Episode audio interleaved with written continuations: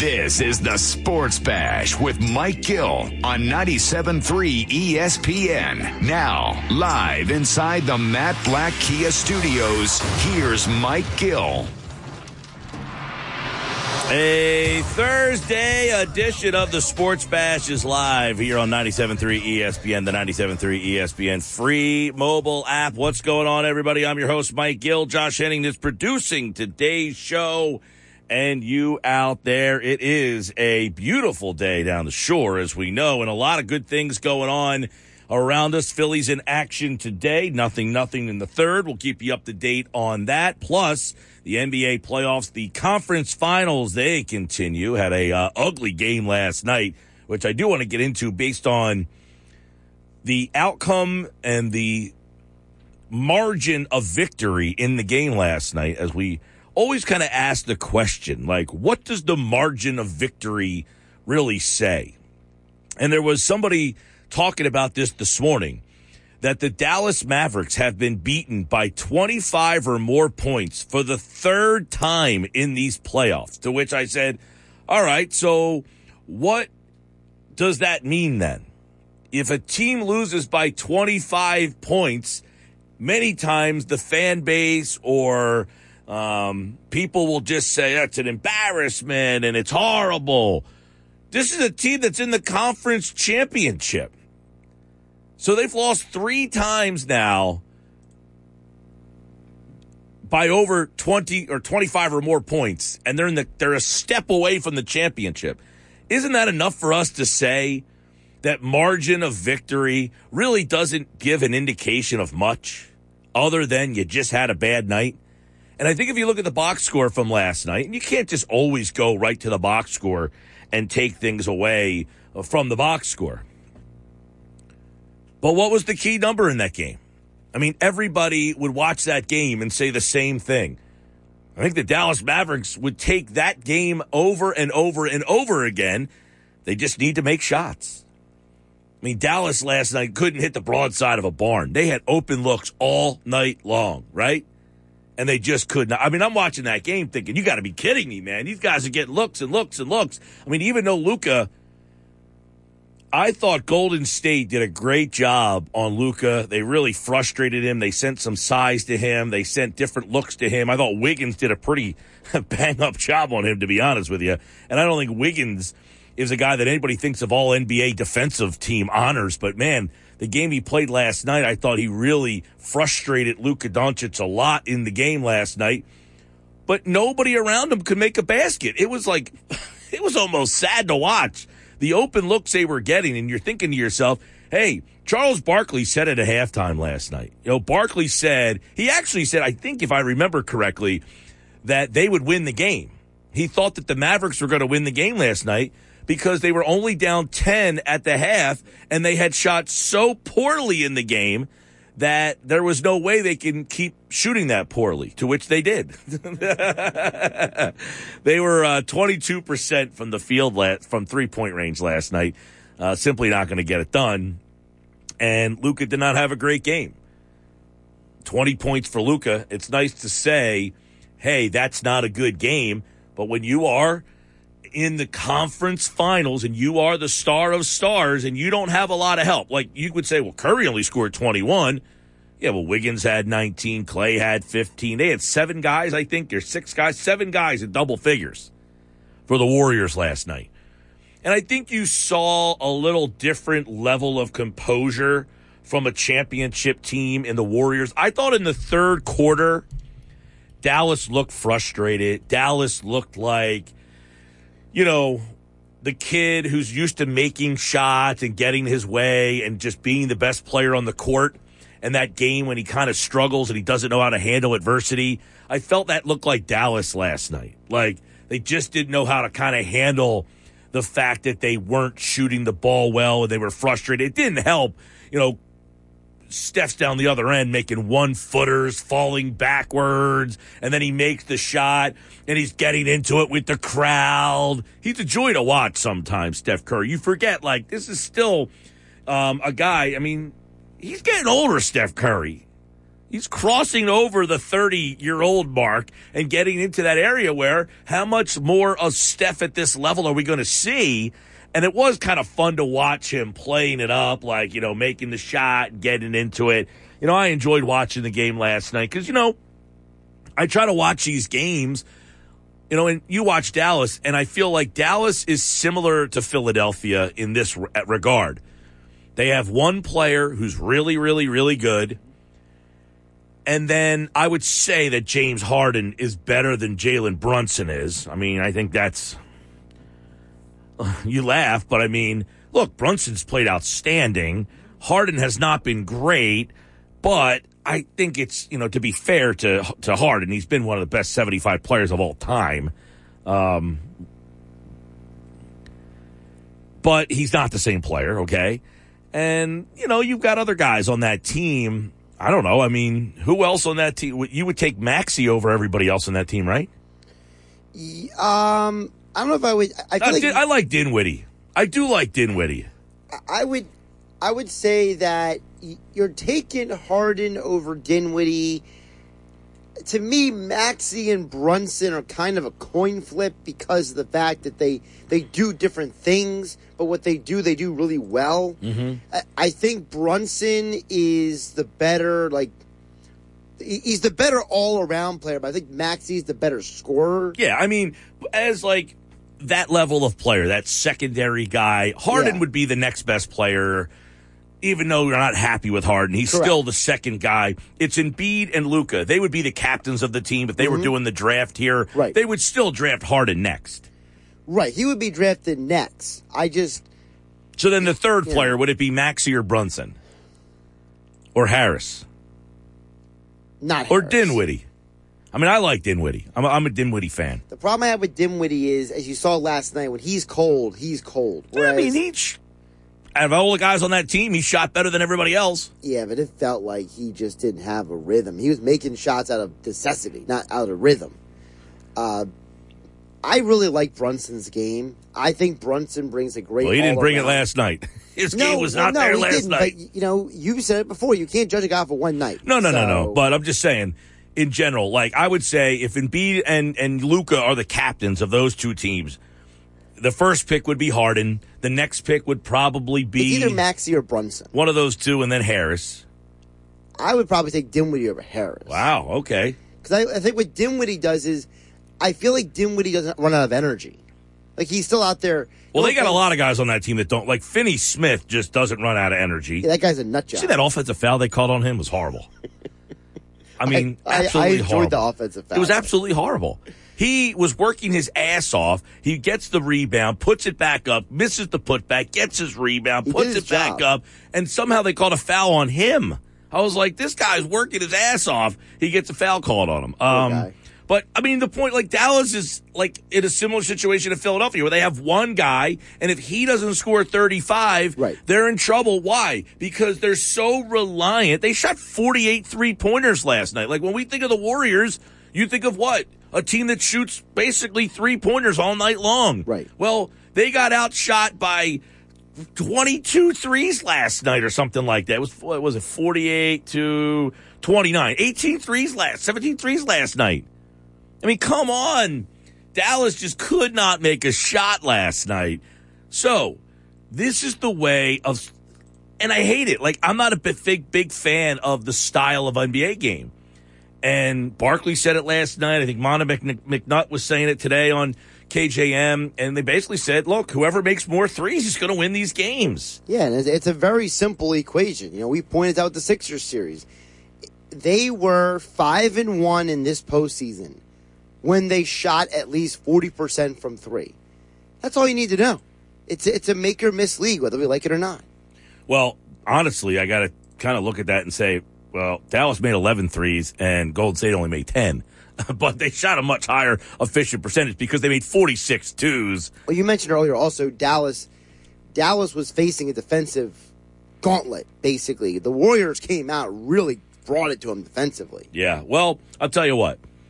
Game 1, check Golden State, what's the adjustment? Well, you could say is the adjustment just make more shots? That's the big thing It Do you just lean on the fact that you didn't shoot well? And I always wonder, like, if you are Jason Kidd and that staff, and they're talking this over, they're watching that tape. Mm-hmm. We heard Doc Rivers say this a lot during the Sixers run. We got good shots. We'll take the shots that we got. We just didn't make them.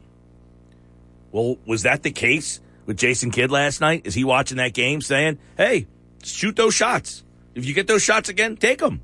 Yeah, it's very possible that if you know if you're the Mavericks, you say, "Look, we didn't lose because we're a bad team. We lost because we didn't make our shots." You know, maybe the theory is, look, we just keep doing what we're doing. Maybe the shots will eventually fall. Well, that was an ugly performance offensively by the Dallas Mavericks last night. It was. But it does beg the question what do you take from the margin of victory in a loss? Like, as a fan, your team loses by 20, 25 points, 30. What was the Sixers score they lost by that everybody was up in arms? Now they ended up losing that series. But they, but people, I feel like the vigor comes out way stronger when the margin of victory is bigger. It is because people people have a perception of a final score half the time because half of them didn't watch the game and the other half of them maybe watched the game through rose colored glasses. You know, mm-hmm. not all losses are equal. You know, when you watch a game like last night, you realize that the better team won last night. It wasn't that the Mavs are a, a bad team, but for one night, the Warriors outplayed them. It doesn't mean the Mavs can't come back and win game two and this series goes seven games, but we've seen many times in sports that sometimes you can lose big because you just had a bad night at the office.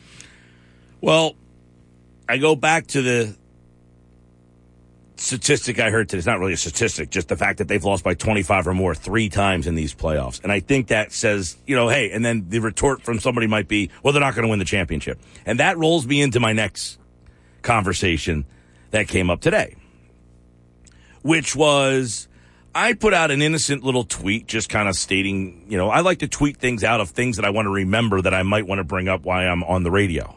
I have a job that I might want to talk about these things at a later point in time. Sure, it's normal. So I said when the Eagles lost to Tampa Bay, ending their season, Haason Reddick, AJ Brown, James Bradberry, Zach Pascal, Jordan Davis, Nakobe Dean, Kyzir White, Brandon Graham were not on the field. They won games, eight, nine games without these guys. I think that was just more of a statement of like, hey, they they've really had a good offseason, right? right. So somebody responded to that tweet and said the roster's a lot better now. The issue is now how much better has the quarterback gotten?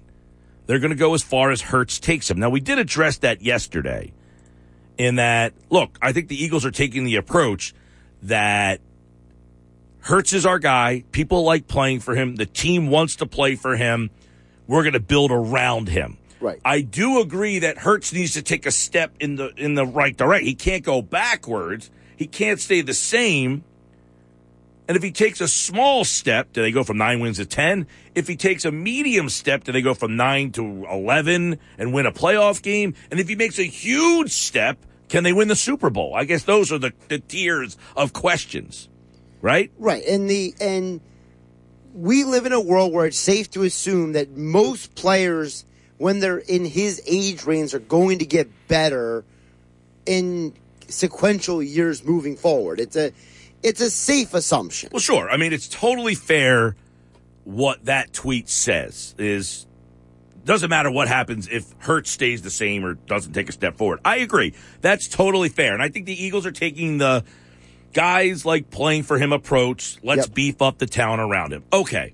To which somebody responded to that and said, when does the same apply to the Eagles as the Sixers getting out of the second round? Are they good enough to win a playoff game, not just make the playoffs? Who cares?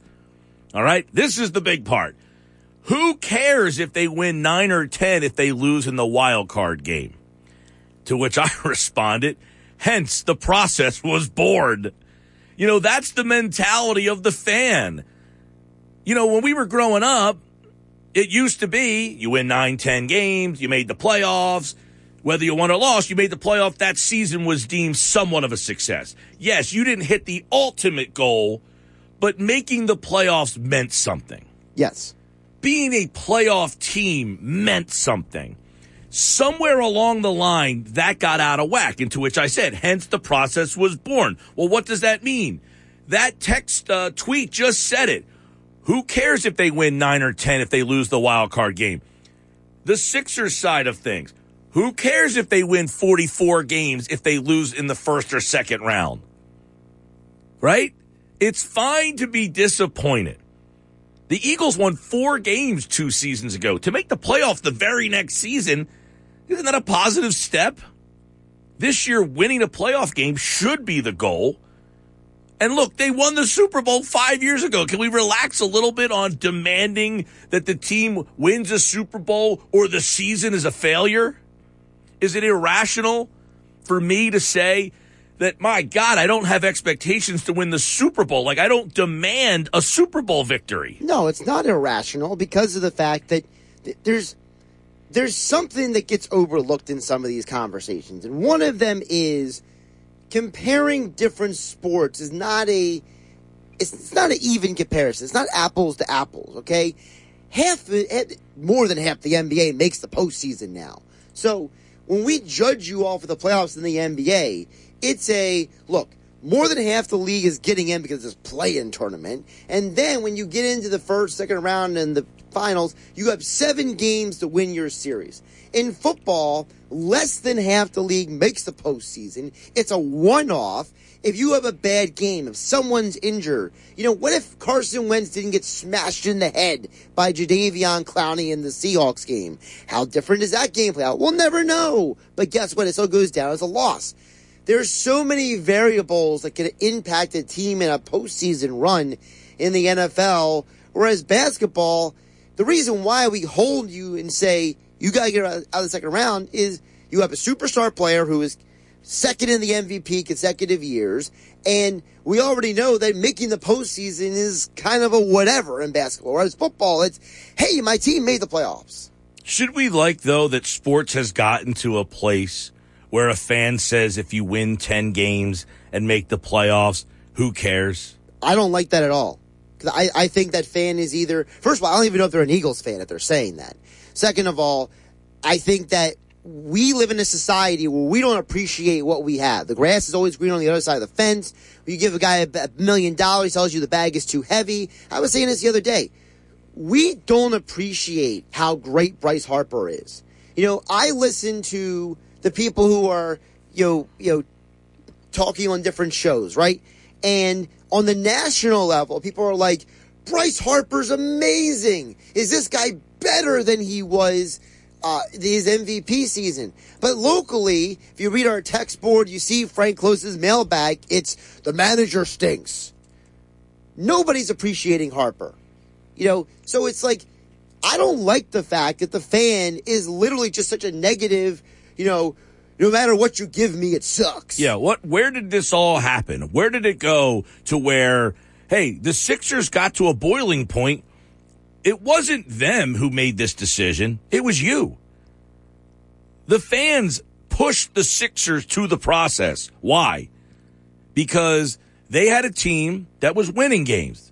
They were making the playoffs. They won 42 games and 41 games and 39 games and they made the playoffs. And nobody cared. But that wasn't good enough for you. It was apathy. It was the fact that you, they were in a city where the Phillies were at the, at the time making the playoffs and going to the World Series and winning the World Series. A, a city where the Eagles were getting to the conference finals. A city where the Flyers went to a Stanley Cup run. And then the Sixers are in the background and everyone's like, well, bleep them. Well, it's fair to say, well, that team – isn't performing at the level that these other teams are. But the point being, they were making the playoffs, and you were saying just making the playoffs is not good. Wasn't good enough for me. So to go back to the point that that tweet made was, when does the same apply to the Eagles? That just making the playoffs and winning a game is not good enough. Well, to which I would say, look, they won four freaking games the year before. If you go from four to nine, I don't know. I mean, was I supposed to be disappointed that they got knocked out in the wild card? Yes, I'm disappointed. It's fine to be disappointed. But the expectation shouldn't have been the Eagles won four games one year. They were going to win 12 games the next year and then go on some deep playoff run. Like, if that was your expectation going into the season, I feel like you're irrational. Now, somebody else chimed in and said, I disagree with that last statement, the one where I said they did win the Super Bowl five years ago. And he says, I disagree with that statement. Fans should want them to win it every year.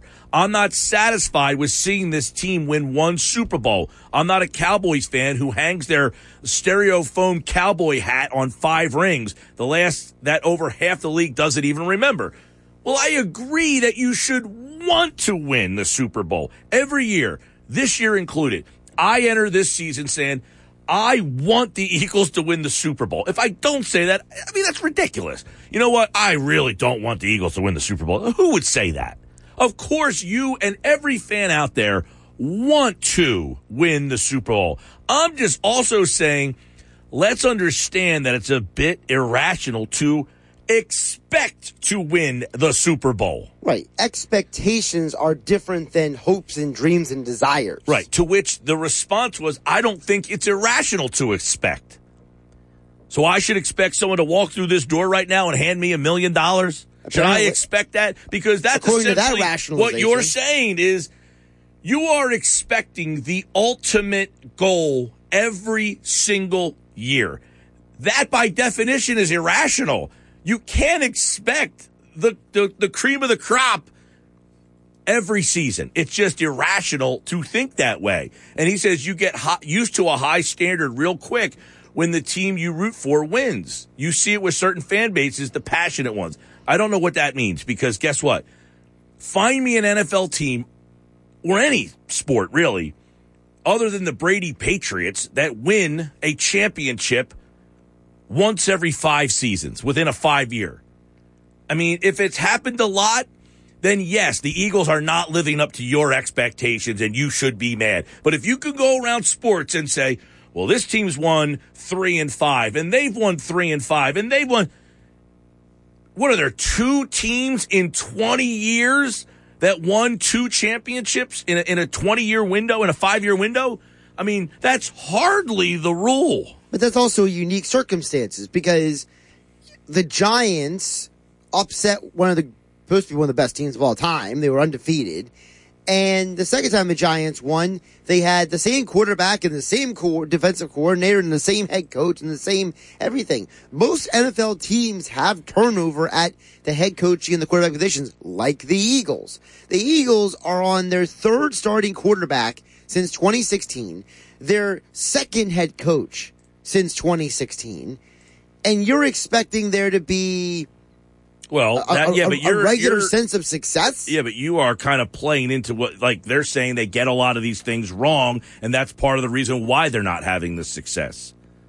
So you're playing right into what they're saying is they're not good enough. They keep changing the coach because the coach they hire, he's not good enough. The coach, the quarterback that they pick, he's not good enough. We should always be drafting someone where we're good enough. We should always have people in place where we're good enough. Fine. And then- you should expect to be good enough to win the Super Bowl every single year. And if you don't expect that, then apparently your team is a failure. Fine. Hand in your Eagles fan card and go cheer for another team then. Well, they don't want to do that.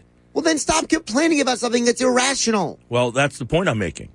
Is the people I think are being irrational. No, they're telling me I'm being irrational. That you should expect to win the Super Bowl every single year. You know what I expect? I expect better from people who are supposed to be responsible adults. You know, we live in a society now where everybody treats everything like a movie trailer. They see a movie trailer, they think the movie is going to be the greatest thing of all time. They go see the movie, and when the movie isn't an Oscar nominated greatest of all time movie, it sucks. No, it just didn't, it wasn't a five star movie. It happened to be a four star movie. Your expectations ruined your ability to enjoy something. Hey, guess what? Buddy Ryan had zero playoff wins. That Eagles team won nada. But we love them. They were great. So what's the difference? What's the difference that makes Buddy Ryan beloved and he's a know nothing who guy who people love didn't win the postseason? What's the difference? I've said on this program many a years, Buddy Ryan, it was personality over performance. Most Eagles fans prefer personality. Can I relate to that guy more than performance? Buddy Ryan over Andy Reid, anybody over Howie Roseman, personality over actual performance. Roseman wins the Super Bowl, you want the football guy. Reid, one of the best coaches of all time, you want Buddy Ryan because he got on the microphone and said that he wanted to punch Jimmy Johnson in the face.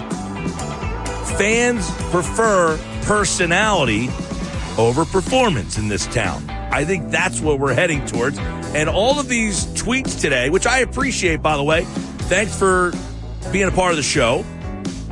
But I think he's telling me I'm irrational, that I think it's irrational that you should expect to win a Super Bowl every single year. I think I think what you're really asking as a fan should be this, and I'll tell you what it is coming up next here on the Sports Bash. And if your answer to this is no, well, then your franchise maybe has a problem. That's next. This is the Sports Bash. Now, back to the ESPN. All right, 231 Sports Bash Live, 97.3 ESPN, the 97.3 ESPN free mobile app. I think the question you need to ask if you're a fan of any team, all right, is it fair to want to win the championship every year? That is fair. I will never say that's irrational. Never. You should enter every season. The Baltimore freaking Orioles should enter the season saying, we want to win the World Series. Now, to go into the season as a Baltimore Oriole fan expecting to win the World Series, I think is a bit irrational. Okay. There's where my line of demarcation is. I think Oriole fans should want to win the, the World Series. I think expecting to, that is where you become a little bit irrational. All right. So uh, we set the boundaries here. Very fair. Okay. Here's the question I think you need to ask as a sports fan of any team Sixers, Flyers, Phillies, Eagles, Giants, Mets, Dodgers, Padres, whoever you're a fan of. All right? I think it holds up if you're asking the question of, of whether you're being irrational. Okay? The question you need to ask yourself as a fan you could be disappointed, you could be frustrated with your team. But the question you need to ask yourself is Has my franchise prioritized winning? I think expecting to win every five years is a bit irrational, but well within each fan's right if they are prioritizing winning. The Baltimore Orioles aren't prioritizing winning. So it's irrational to expect success. Are the Phillies prioritizing winning? I think that's a fair question. Do we feel the Phillies prioritize winning? They spent a lot of money on Bryce Harper. They spent a lot of money on Kyle Schwarber. They spent a lot of money on Nick Castellanos. They spent a lot of money on JT Realmuto. They spent a lot of money on Zack Wheeler. So have the Phillies prioritized winning? I don't know if I can say yes because of the fact that I think that they want to win. I think that their desire of all signing these moves is to make it back to the postseason, but I think they also are not. They're not pushing all their chips to the middle of the table. Let's put it that way. See, I think the Phillies have prioritized winning recently. I don't think they did for a span there. Okay. During the Matt Klentak era, let's say. Gotcha. I think they have now prioritized winning. Here's the difference. They have prioritized winning. That doesn't mean they're going to win. Right. And that's where I think the fans have to be have an open mind. They have to be a little more aware of the environment and the situation. There's there at times for some fans there's a lack of self-awareness beyond the little bubble that they exist in as fans. They can't see beyond the little area that they've carved out for themselves. So, have the Eagles prioritized winning? Yes. I Has think there ever been a time where we felt the Eagles have not prioritized winning in 20 years? not in the Jeffrey Lurie ownership era. Right. So this is where I feel like even if they lose a playoff game, can you be disappointed? Yes. Can you be frustrated? Yes. But you can't sit here and say, you know, they didn't do everything possible to try to win. Now, not everything possible. I don't know. You might say, well, they could have signed this guy, this guy, this guy, and this guy. Well, at some points, you're becoming, you know, you're, doing things reckless. Right. You can't you can't be the team that just throws money at every problem and then you sign some guy who doesn't even fit your team or doesn't want to be here or whatever it may be. You know, uh, part of the reason why you you had Terrell Owens fall into your lap all those years ago was because he didn't want to be in San Francisco and the Baltimore situation fell apart. So he fell into your lap. Sometimes you got to get a little lucky. No question. Do we think the Sixers have prioritized winning Recently. I would say recently. as soon as recent? And I think that's a fair answer. As recently as when? as recently as Bryan Colangelo usurped the, the GM job. See, and I would say they prior they started to prioritize winning in 2012. When the new ownership group got here, the first move they made was to go get Andrew Bynum. They prioritized winning just because it didn't work doesn't mean they didn't try. They tried to make a move that would help get them from a second round exit to get further. So they got a player who had won a championship. The move didn't work, but they prioritized the opportunity to get that person. Okay. And when that didn't work, they took a radical approach to prioritize winning. They went so prioritizing of winning that they decided to basically hit the reset button because of fear of not being able to win unless they started over. Yeah, see now, but see here's this is where you and I don't fully agree. This is where it's like mixing business and and and what's in the business and what's on the court.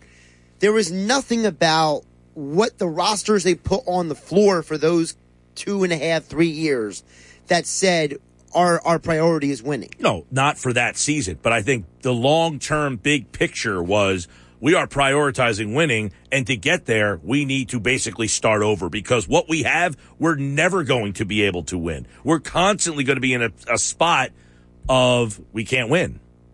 So, yes, they didn't prioritize winning in that season. Correct. But I think the ownership group prioritized winning in general. That's what it comes down to. Do you prioritize winning? Yes, Jeffrey Lurie prioritizes winning. That doesn't mean they're going to win every single year. Right. But everything they do, even in a down year, is predicated on how can we long term be a long term successful winner. You might lose one of those 10 years, but you lost in that year to try to figure out how I can be better for nine years instead of being good one, bad one, good two, bad three. They all, if you prioritize winning, it's about long term success. It's about being good for a stretch of 10, 15, 20 years so that you have 10, 15, or 20 chances to win a championship. Sure, but this also gets back to the other conversation we had a little earlier, which is you can't fully compare football to basketball because of the logistics of how to win in those sports.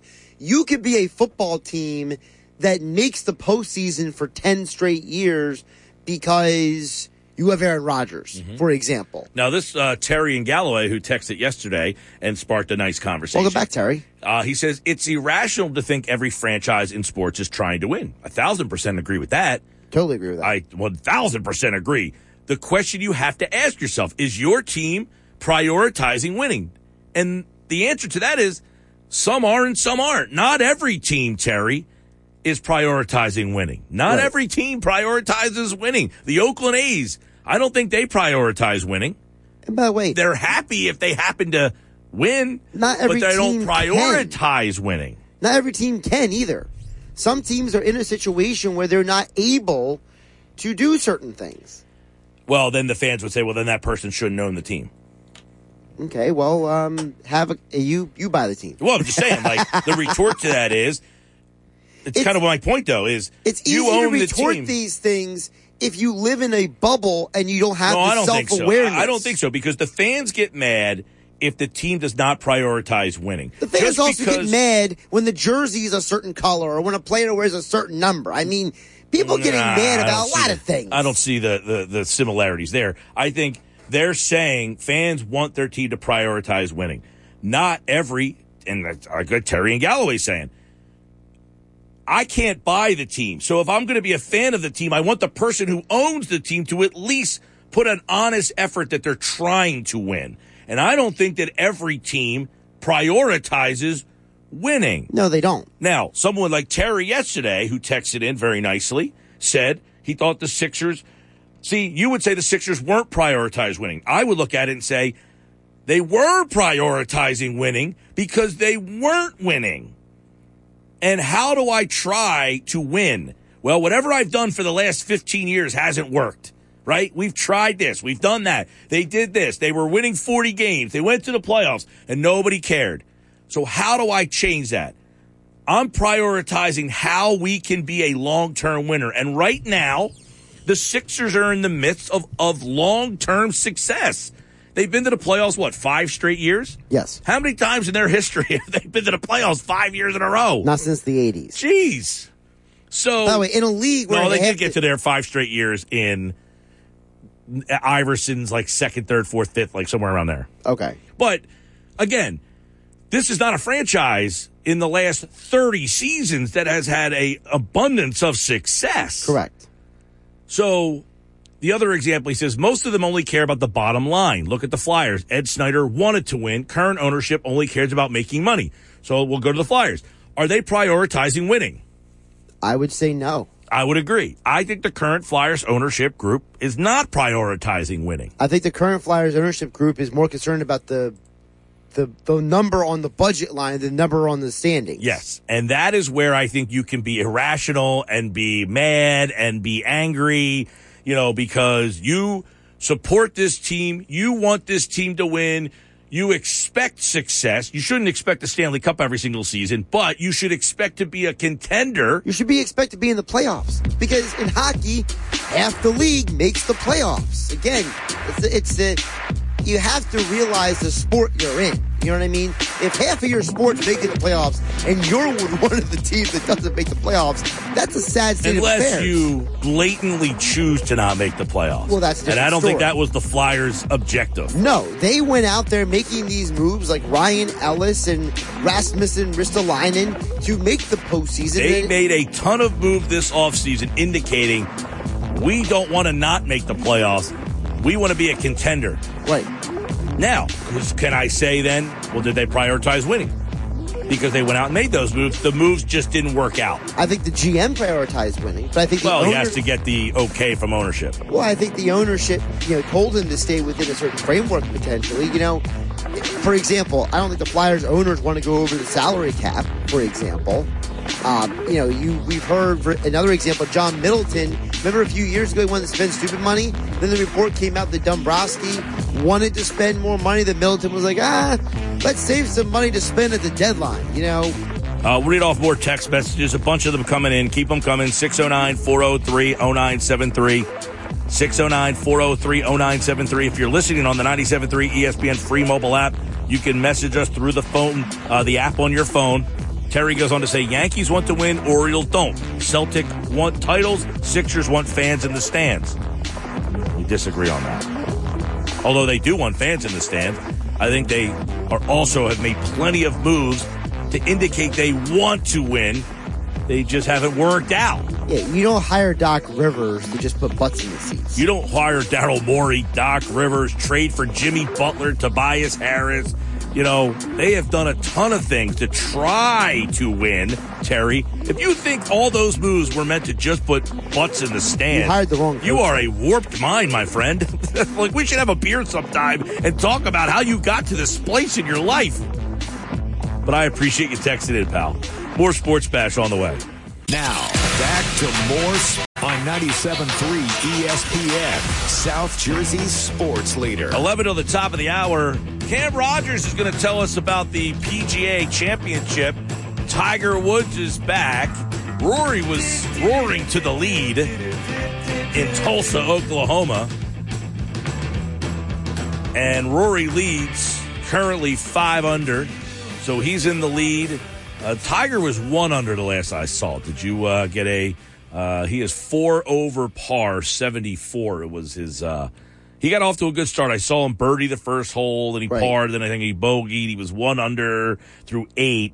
He ended up four over par though for Tiger Woods. Not not a great day. Not I would imagine that's not a there. that's not a cut day.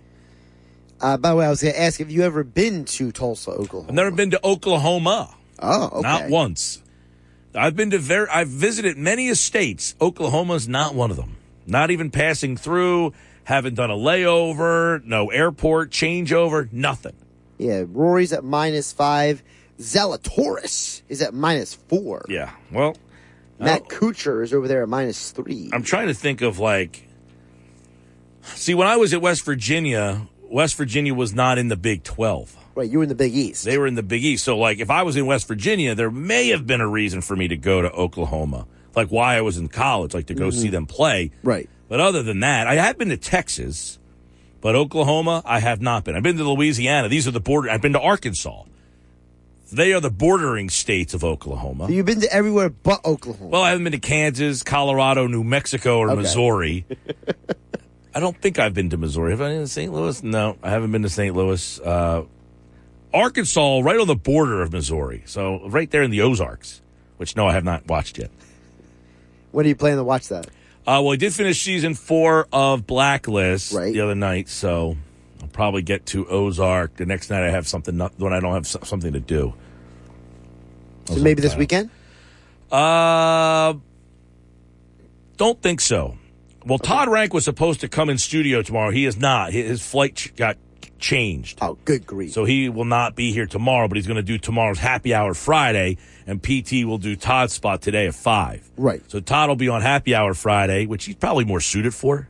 Probably. You know, PT's not the happy hour kind of guy anymore. He should be demoted to Thursday. Ooh. Yeah. Just take that up with both those guys. Although, see, the problem with getting Todd on happy hour Friday is that he's normally doing happy hour. was going to say, he might already be at happy hour so at at that fi- time. although at five o'clock here, it's two o'clock there, there. so he might not be happy hour yet. yeah, but don't you wouldn't if I said happy hour? Which guy do you associate happy hour Todd. with? Of course. So I think It's an we easy might, question. We might have to make that change. that might be the easiest question you've ever asked me. Permanent change. PT, you are no longer happy hour guy. Todd Rank is replacing you. That might be the easiest question you've ever asked me. So looking through there, yeah, I have not been to Oklahoma. I've been to Texas, Arkansas, Louisiana, never Mississippi, never Alabama. I have been to Georgia. I have been to Tennessee. I have not been to South Carolina. I have been to Florida. I've been to North Carolina. I've never been to Kentucky. Are any of these states you desire to maybe visit No. one day? Uh, South Carolina. I, I, my girlfriend actually was in South Carolina this past weekend. oh, yeah? She was at a wedding for a college, uh, maybe a high school friend. So she went to South Carolina. She flew to Charlotte, North Carolina, and then drove to the university, South Carolina. She came home with all this Gamecock stuff. Oh, really? Well, you know me. I'm the guy who will visit a college campus and, And I buy the something. shirt from wherever I go. So people always ask, like, I have such a wide variety Oh, of so you college got so you got you got one of those uh, South Carolina polos now? Well, she tried to find me one that she knows, like how you know the style of polo that I like. Very Mm-hmm. Yep, yep. bland, very basic, small logo. Yep. And she said there just wasn't one there that I would have liked, but she got me something different. okay. But of all those states that I haven't been to, now like I wouldn't mind going to a game at like Ole Miss. You want to go to the Egg Bowl. That's what you want to do. Something like that. Yeah, if I'm going to go to Mississippi, insane. right? If I'm going to go to Mississippi or Alabama, it's going to be for a college football game. Like I have no other need to go to any of those states. Like you want to go to like Alabama, Auburn, maybe go to the Iron Bowl. I was in Arkansas, and I don't need to go back. That's that would be my that would be my full report. Like you would, like you would want to go to Kentucky for the Derby, for example. Yes, I'd go to Kentucky for that. In fact, my girlfriend wants to. It's one of the things she wants to do. She Ooh, wants to go to the. Derby. Yeah, she's a huge Derby fan. You know what's funny? The guy Larry Collmus, who does the play-by-play for the Derby, Okay. so he does. I said to myself, you ever ever notice how all the horse racing play-by-play guys they all sound like the, exactly the same? Yes. Like they all sound the same. Like how do you get that voice? Like how does that get ingrained to all horse racing guys? Maybe they're born in a certain part of the country. He's from Baltimore, Maryland. I looked it up today. And there was a race that he did apparently at Monmouth Park that he's famous for, where like the one horse, um, let me see if I can get it real fast. I'm not going to bring up the call. I won't get, be able to get that very fast, but I can get the names of the horses. okay. I think by the time the, the uh, what the hell's the guy's name? Larry Holmes. Oh, there he is. Larry Collmus. So he's calling the seventh race at Monmouth Park Okay. and the one horse was named My Wife Knows Everything, and the other horse was The Wife Doesn't Know. And of course, they were the two horses, the neck and neck. And he says, My wife knows everything. The wife doesn't know. They're one and two. Of course they are. My wife knows everything in front to the outside. The wife doesn't know. My wife knows everything. My wife knows everything. The wife doesn't know. That's how he called the race. That's great. Sports is what house you wherever you are. You're a sports fan. 97.3 ESPN. Because if you weren't a sports fan, you wouldn't be listening. WENJ, WENJ HD, Millville, Atlantic City, a town square media station serving all of South Jersey. This is the Sports Bash with Mike Gill on 97.3 ESPN. Now, live inside the Matt Black Kia Studios, here's Mike Gill. All right, three o'clock Sports Bash. Cam Rogers will talk a little PGA with us coming up in a couple of minutes. So I got the audio of Larry Collmus, who is the uh, voice of the Kentucky Derby. He'll be on the Preakness this weekend. So he's done horse racing events all over the place, you know, whatever the big horse race, Saratoga, Monmouth Park, wherever a big horse race is. This guy's one of the voices. I feel like all the horse racing guys, though, sound the same. They all have like the same inflection and style. Yes. And on the outside, they sound like an auctioneer. I was gonna say they sound like a like a, an auctioneer found a different career field. Yeah, like an auctioneer wasn't good enough to be an auctioneer, so they're like, "Eh, why don't you try horse racing uh, announcer?"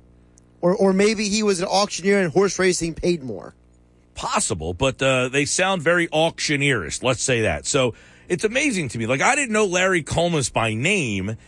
And But you knew his Are there other guys who have done the Derby in recent years, or is he like the guy every year? Because the guys who ever done in the past, they sound just like this guy. So this is Larry Collmus. So this is the seventh race at Monmouth, Monmouth Park back in 2010. Okay. So listen to the names of the horses that are battling it out for the top position in this random race at Monmouth Park. Lady Mutata, my wife knows everything. Center of the track, the wife doesn't know. Into the final furlong, my wife knows everything. The wife doesn't know. They're one, two. Of course they are. My wife knows everything in front. To the outside, the wife doesn't know. My wife knows everything. The wife doesn't know. My wife knows everything. More than the wife doesn't know. this Tallahassee was third. Oh, and Morningside Heights was fourth. So the one horse was my wife knows everything, and the other horse was my wife doesn't know. And they were neck and neck. so they're the two horses coming down. How the hell do they two horses end up in the same race? That's a beautiful thing, though. Right? I mean, the one horse is my wife knows everything, and the other one is my wife doesn't know. I mean, unbelievable. So that's the guy who calls the Derby. He's calling some schmuck race over at uh, Monmouth Park, I guess. And the horses in the race are my wife knows everything, and the other horses, my wife doesn't know. Uh, priceless stuff. All right, let's uh, take a look at some of the action. Uh, so I don't know how we got to the conversation about the horse track. Somehow in Oklahoma. Oh, they're playing golf in Oklahoma. Right. In Tulsa. You asked me if I had ever been to Oklahoma. Oklahoma. I said no. Right. And I'd have no reason to go to any of these places. You said the Kentucky Derby.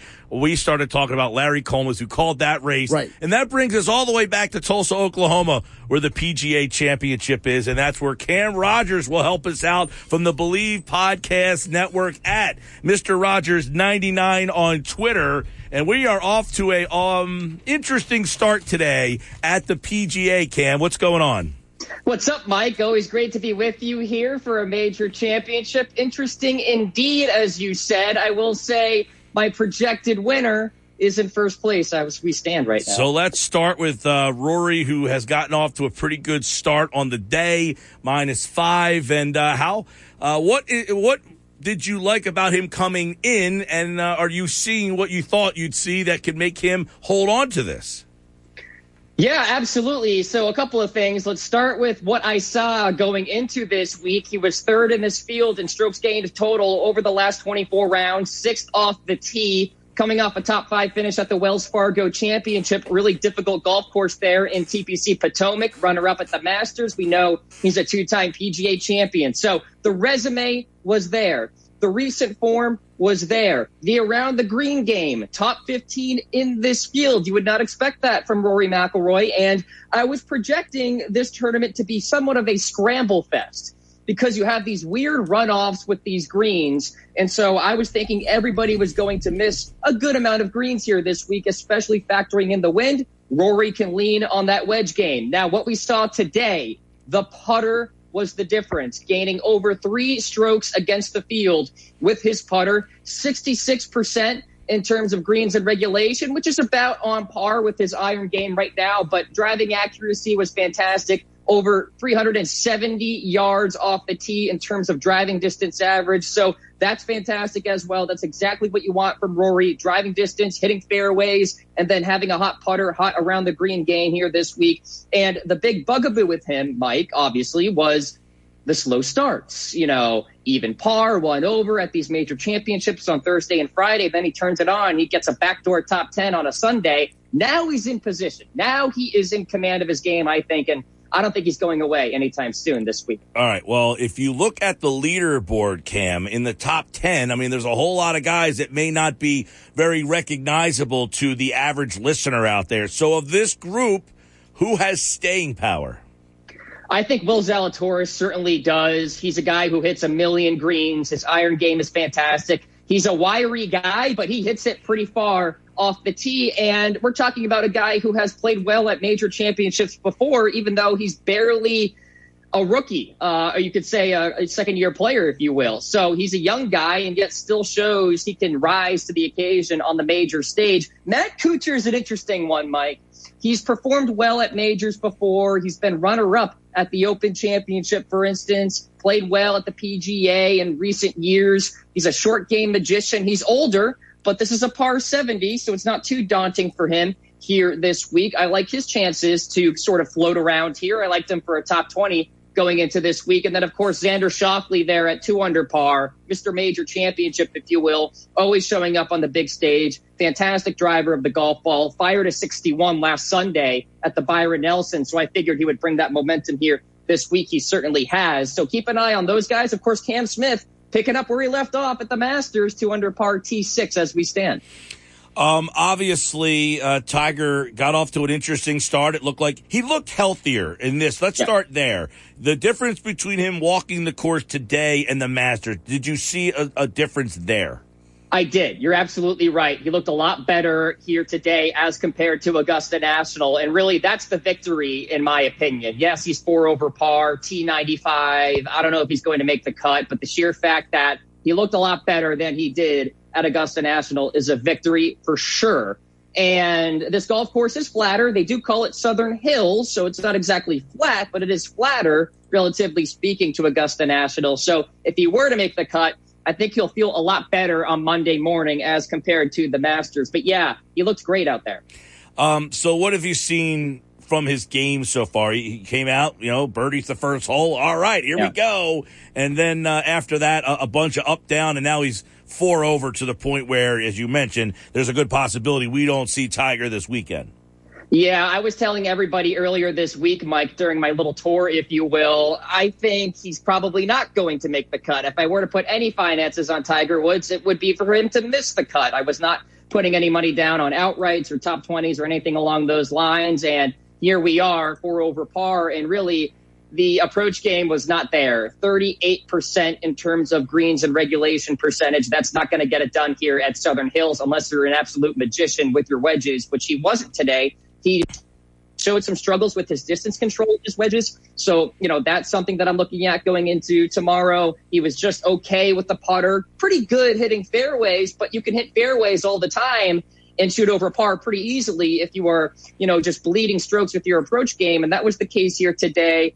I have not seen or watched a press conference from him yet. I'm curious to see what he thinks about his round here today, but listen, PGA championships in general, Mike, are going to be really difficult for Tiger Woods just because of the length of the golf course. He's not 28 years old anymore. And sometimes you have thick, luscious rough, certainly at a U.S. Open. I like his chances better at a Masters or an Open Championship. And that's why I was pretty low on him. I want, I'm rooting for the guy, obviously, but that's why I was low on him going into this week. All right. Now, of some of the guys who are outside that top 10 right now, any encouraging things from them that you're keeping your eye on that can maybe uh, vault themselves into contention this weekend?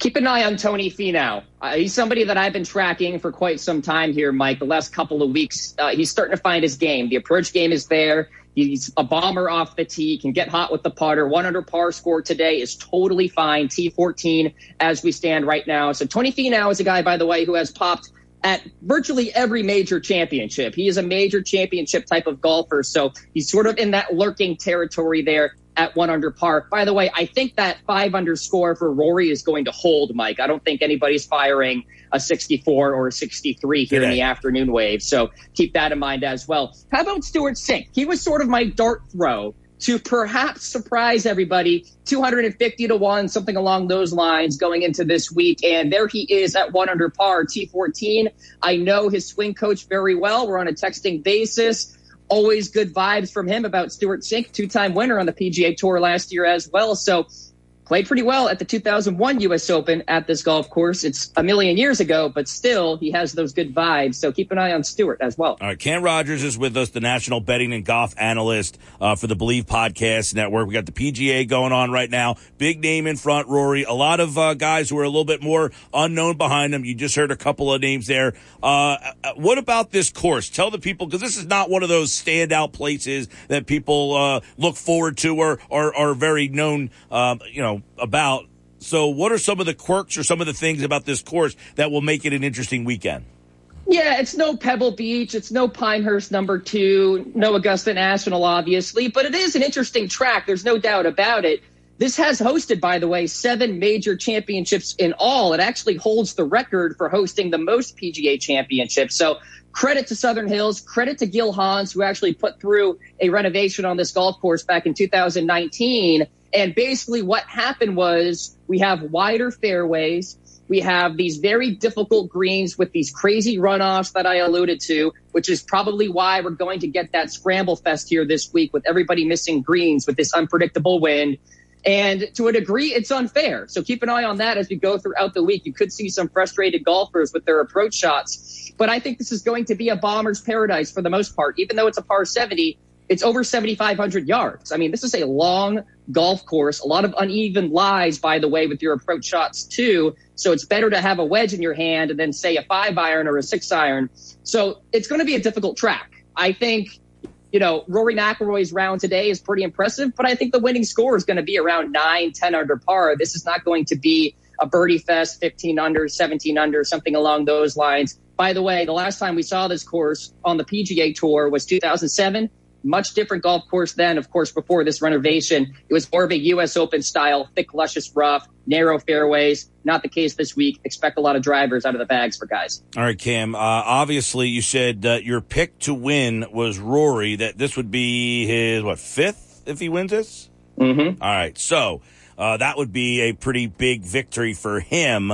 Um, now you're obviously not going to change your pick there, but if somebody can upset him and kind of take overtake him, who's that guy this weekend?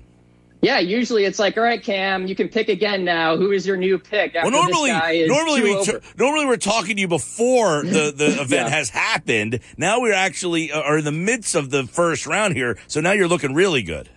Yeah, absolutely. So, hey, I'll go to Xander Schauffele. He was inside my top five in terms of the power rankings here this week. He's right there at two under par. Again, 61 last Sunday at the Byron Nelson. So he's feeling really, really good right now. Again, great driver of the golf ball, can make a million birdies and bunches. Keep an eye on him. He is a steady guy. He's not somebody who just falls off the top of the leaderboard on a Saturday or a Friday. So he will be hanging around Xander Schauffele until Sunday, in my opinion. All right. Um, let me get your thoughts on this whole Mickelson thing and mm. his future and where he's going. I mean, I, I compared it the other day uh, this is like Boogie Nights, and he's Dirk Diggler. Like he was living the life of Riley, and then all of a sudden it got dark and dreary for this guy. Where, where, what is happening here?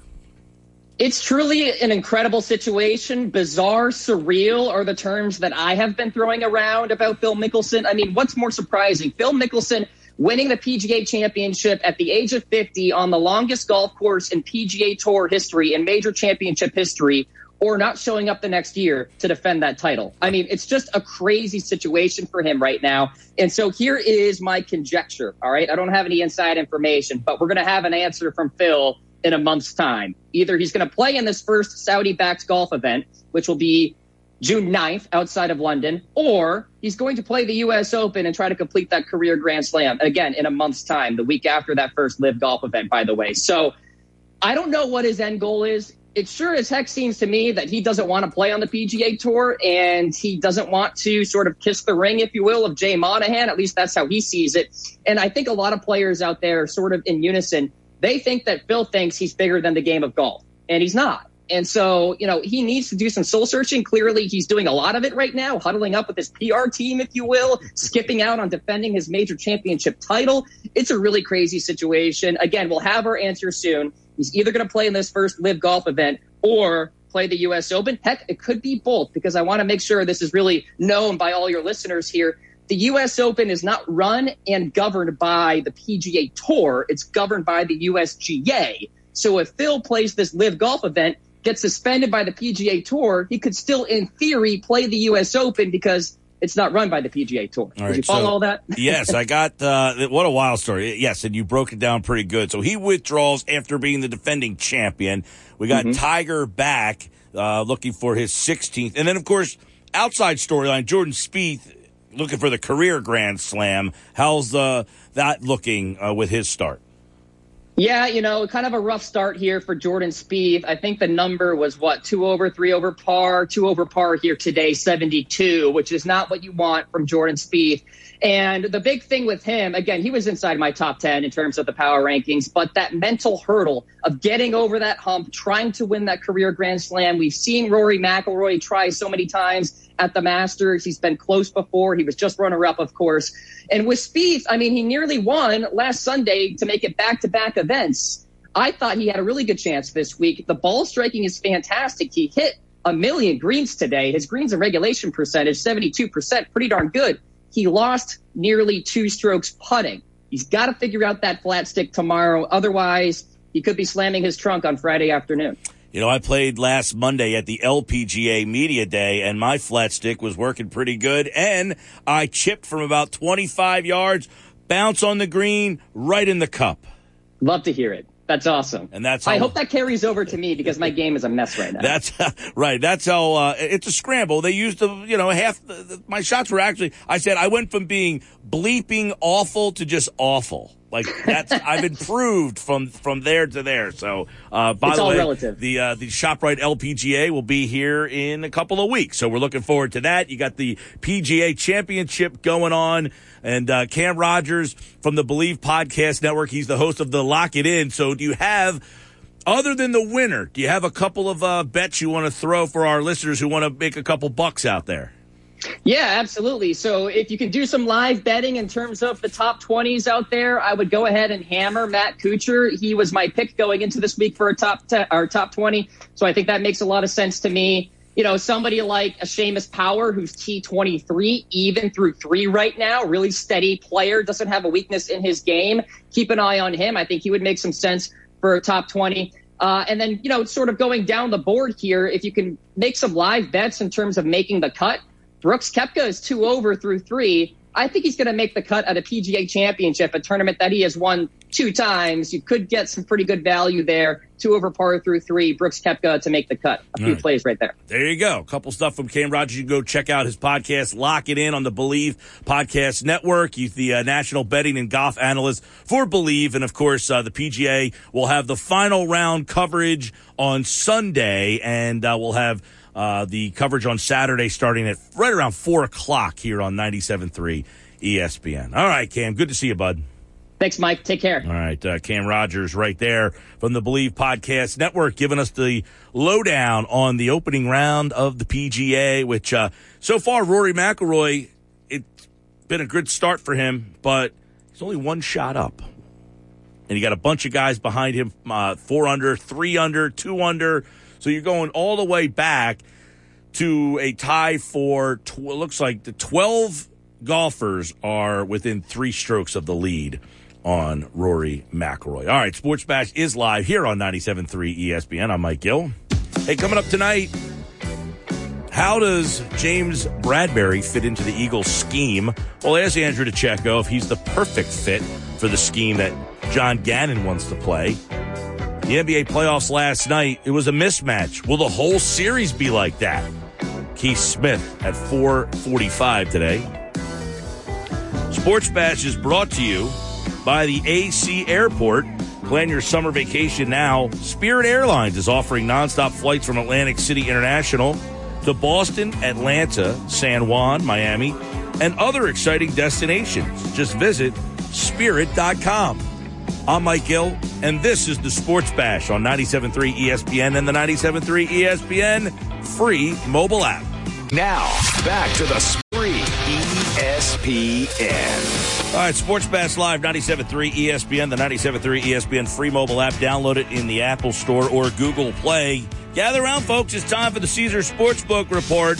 When you place your first bet with Caesars Sportsbook, it's risk free up to $1,100. Download the app and use promo code Radio CZR and then place your first bet. If you win, congrats. But if not, you get your wager back as a free bet. You just heard a lot of uh, bets, betting tips right there from Cam Rogers on the PGA Championship. You must be 21 and physically present in New Jersey. New users only. Bet amount of qualifying wager return only if the bet is settled as a loss. Paid in single bet credit. Must be used within 14 days. See Caesars.com slash promo for full terms. If you or someone you know has a gambling problem, call 1-800-GAMBLER in New York. Call 877-8-HOPE-NY or text HOPE-NY 467-369. Caesars Sportsbook. Downloaded people. Phillies are losing. So it's been a series of 3 nothing games, and it's 2 nothing now Padres in the rubber match of this uh, three game set at Citizens Bank Park. 3 nothing in game one. Phillies come back last night, dominating performance from Wheeler. They win 3 nothing, and right now they're down 2 nothing in the seventh. Now you were frustrated in the break. You want hits. You want runs. Yeah, I, I just feel like That's irrational. Is that irrational to want hits and runs? Of course it is. Baseball game. Come on. Well, you're you're like you had this whole like thing mapped out in your head, and I had to give you like my retort. Today's a day of retorts. That's fine. I want receipts here. I just I just feel like you're going against a pitcher with a four something ERA. You should be able to find a way to skirt across two hits. Theoretically, yes. And to which I said, keep in mind, there's a reason that guy has a four ERA. He doesn't give up four runs every single game. Some games he gives up six. Some games he gives up one. Some games he gives up eight. Another one he goes a shutout. Sometimes it's five. Sometimes it's two. And then it all equals up to averaging four. And sometimes Mike Gill gives a literal answer. But that, you know, it's like uh, that's uh, the way it works sometimes. That's the way the cookie crumbles. By the way. Tom Durkin was the the guy before the- Larry. the track announcer. Yes, as soon as the guy texted in Tom Durkin, I remembered him immediately. So now I want to ask that guy if he's still listening. Now he said Durkin was better, but Larry's really good. Do you agree with me that all of the horse racing announcers sound very similar in voice inflection and like the way they sound, like almost like an auctioneer? Right. Right? I think they do. Yeah, Now- like I wouldn't have known that Tom Durkin wasn't calling the race because Larry sounds similar to him. Yeah, I mean it's it's like how if you ever listen to like SEC radio calls for college football, like they don't all sound the same, but there's definitely an inflection similarity to like the guy who calls the Auburn game and the guy who calls the Ole Miss game. Well, I mean, yeah, they have in the South a more southern accent uh, that's more pronounced than maybe some of the announcers up in the North. right. Right. Now I'm just talking about the sound of their like the the the the actual like tone, the pitch of their voice. They all sound very similar, like this nasally uh, hands on the outside, What's it- coming on the inside, and here comes down, down the stretch. They now they showed the live video of him in calling the race. Oh, did they really? Yeah, you got to watch this. So first off, it looks like he's in like an office room. It's not like a. It's definitely not like a radio, like a um, you know, uh, like a broadcast booth. It's like he's in a an office, and he's got binoculars and he's calling the race, but he's into it, man. He's got the arms like rolling down the stretch. They come like, but don't they all have that nasally kind of sound? They do, and I I just say it's similar to how you know all jockeys almost look the same. Every horse owner, almost all of them look the same. It's like a culture thing. You're really uh, stereotyping people here. Well, I mean, I just feel like there's a there's a pattern here. Well, most jockeys look the same because yeah, they're not going to get a six foot eight guy to ride a horse. Maybe they should see what happens. You know, it's like, hey, uh, can I see your resume? Oh, this this jockey here is applying for the job, but he's six foot eight. It's not going to work. I don't know. Maybe Randy Johnson should ride some horses. Got some more text messages I should probably get to. Ryan in EHT says the expectations for the Eagles are uh, are different than the Sixers. Eagles were in rebuild and achieved far more than expected. Sixers were expected to continue to go further and further, but haven't. Success to get to playoffs, sure. Failure to go further year after year, yes. Well, see, like, um, that's an interesting one because the, the original topic that brought this up, the question, I think was more related to the Sixers in that at what point do we start being critical of the Eagles for just making the playoffs? Like his the guy point was, who cares if the Eagles win 9 or 10 if they lose in the wild card? Now that text says the expectations are different from the Eagles and the Sixers. They are, but they're not at the same time because they're different because they're different sports and they're and they're both in different places in their evolution as franchises. But they have the same fans, so you know fans' expectations in Philadelphia are always going to be high. But yes, Which I have no problem with, by which the way. they're, but they're both in different places in their evolution and their development. And part of that is because of who they are, but part of it is also because of the sports that they're in. Like I said earlier, you're like running out of. Uh, you- you're almost so. it's just I I can't emphasize enough. Basketball and hockey, half the league plus more make the postseason. So the trajectory for your success is different than in a sport like football where less than half the teams make it into the well, they are letting more teams in now, but 14 teams make it in the NFL. seven in each side, though. Correct. So only seven in the. No, I'm going overall. Go over the entire league, 14 out of 32. Yeah, but okay, so that's another point. Like you could win, say, eleven games in your conference, be better than someone in the other conference, and still not make the playoffs. Correct. Which you theoretically could do in basketball too. It's a lot harder in basketball because now at the play-in tournament, you got 20 teams that technically oh, have a shot. Oh, I know. I'm just saying, like, but in like the Western Conference for years, you had teams winning 45 games, not get the playoffs, and teams under 500 in the East were playoff teams. Right, and that's part of the reason why they came with the play-in tournament to rectify some of that. But right now, about 20 teams have a chance at the postseason every year.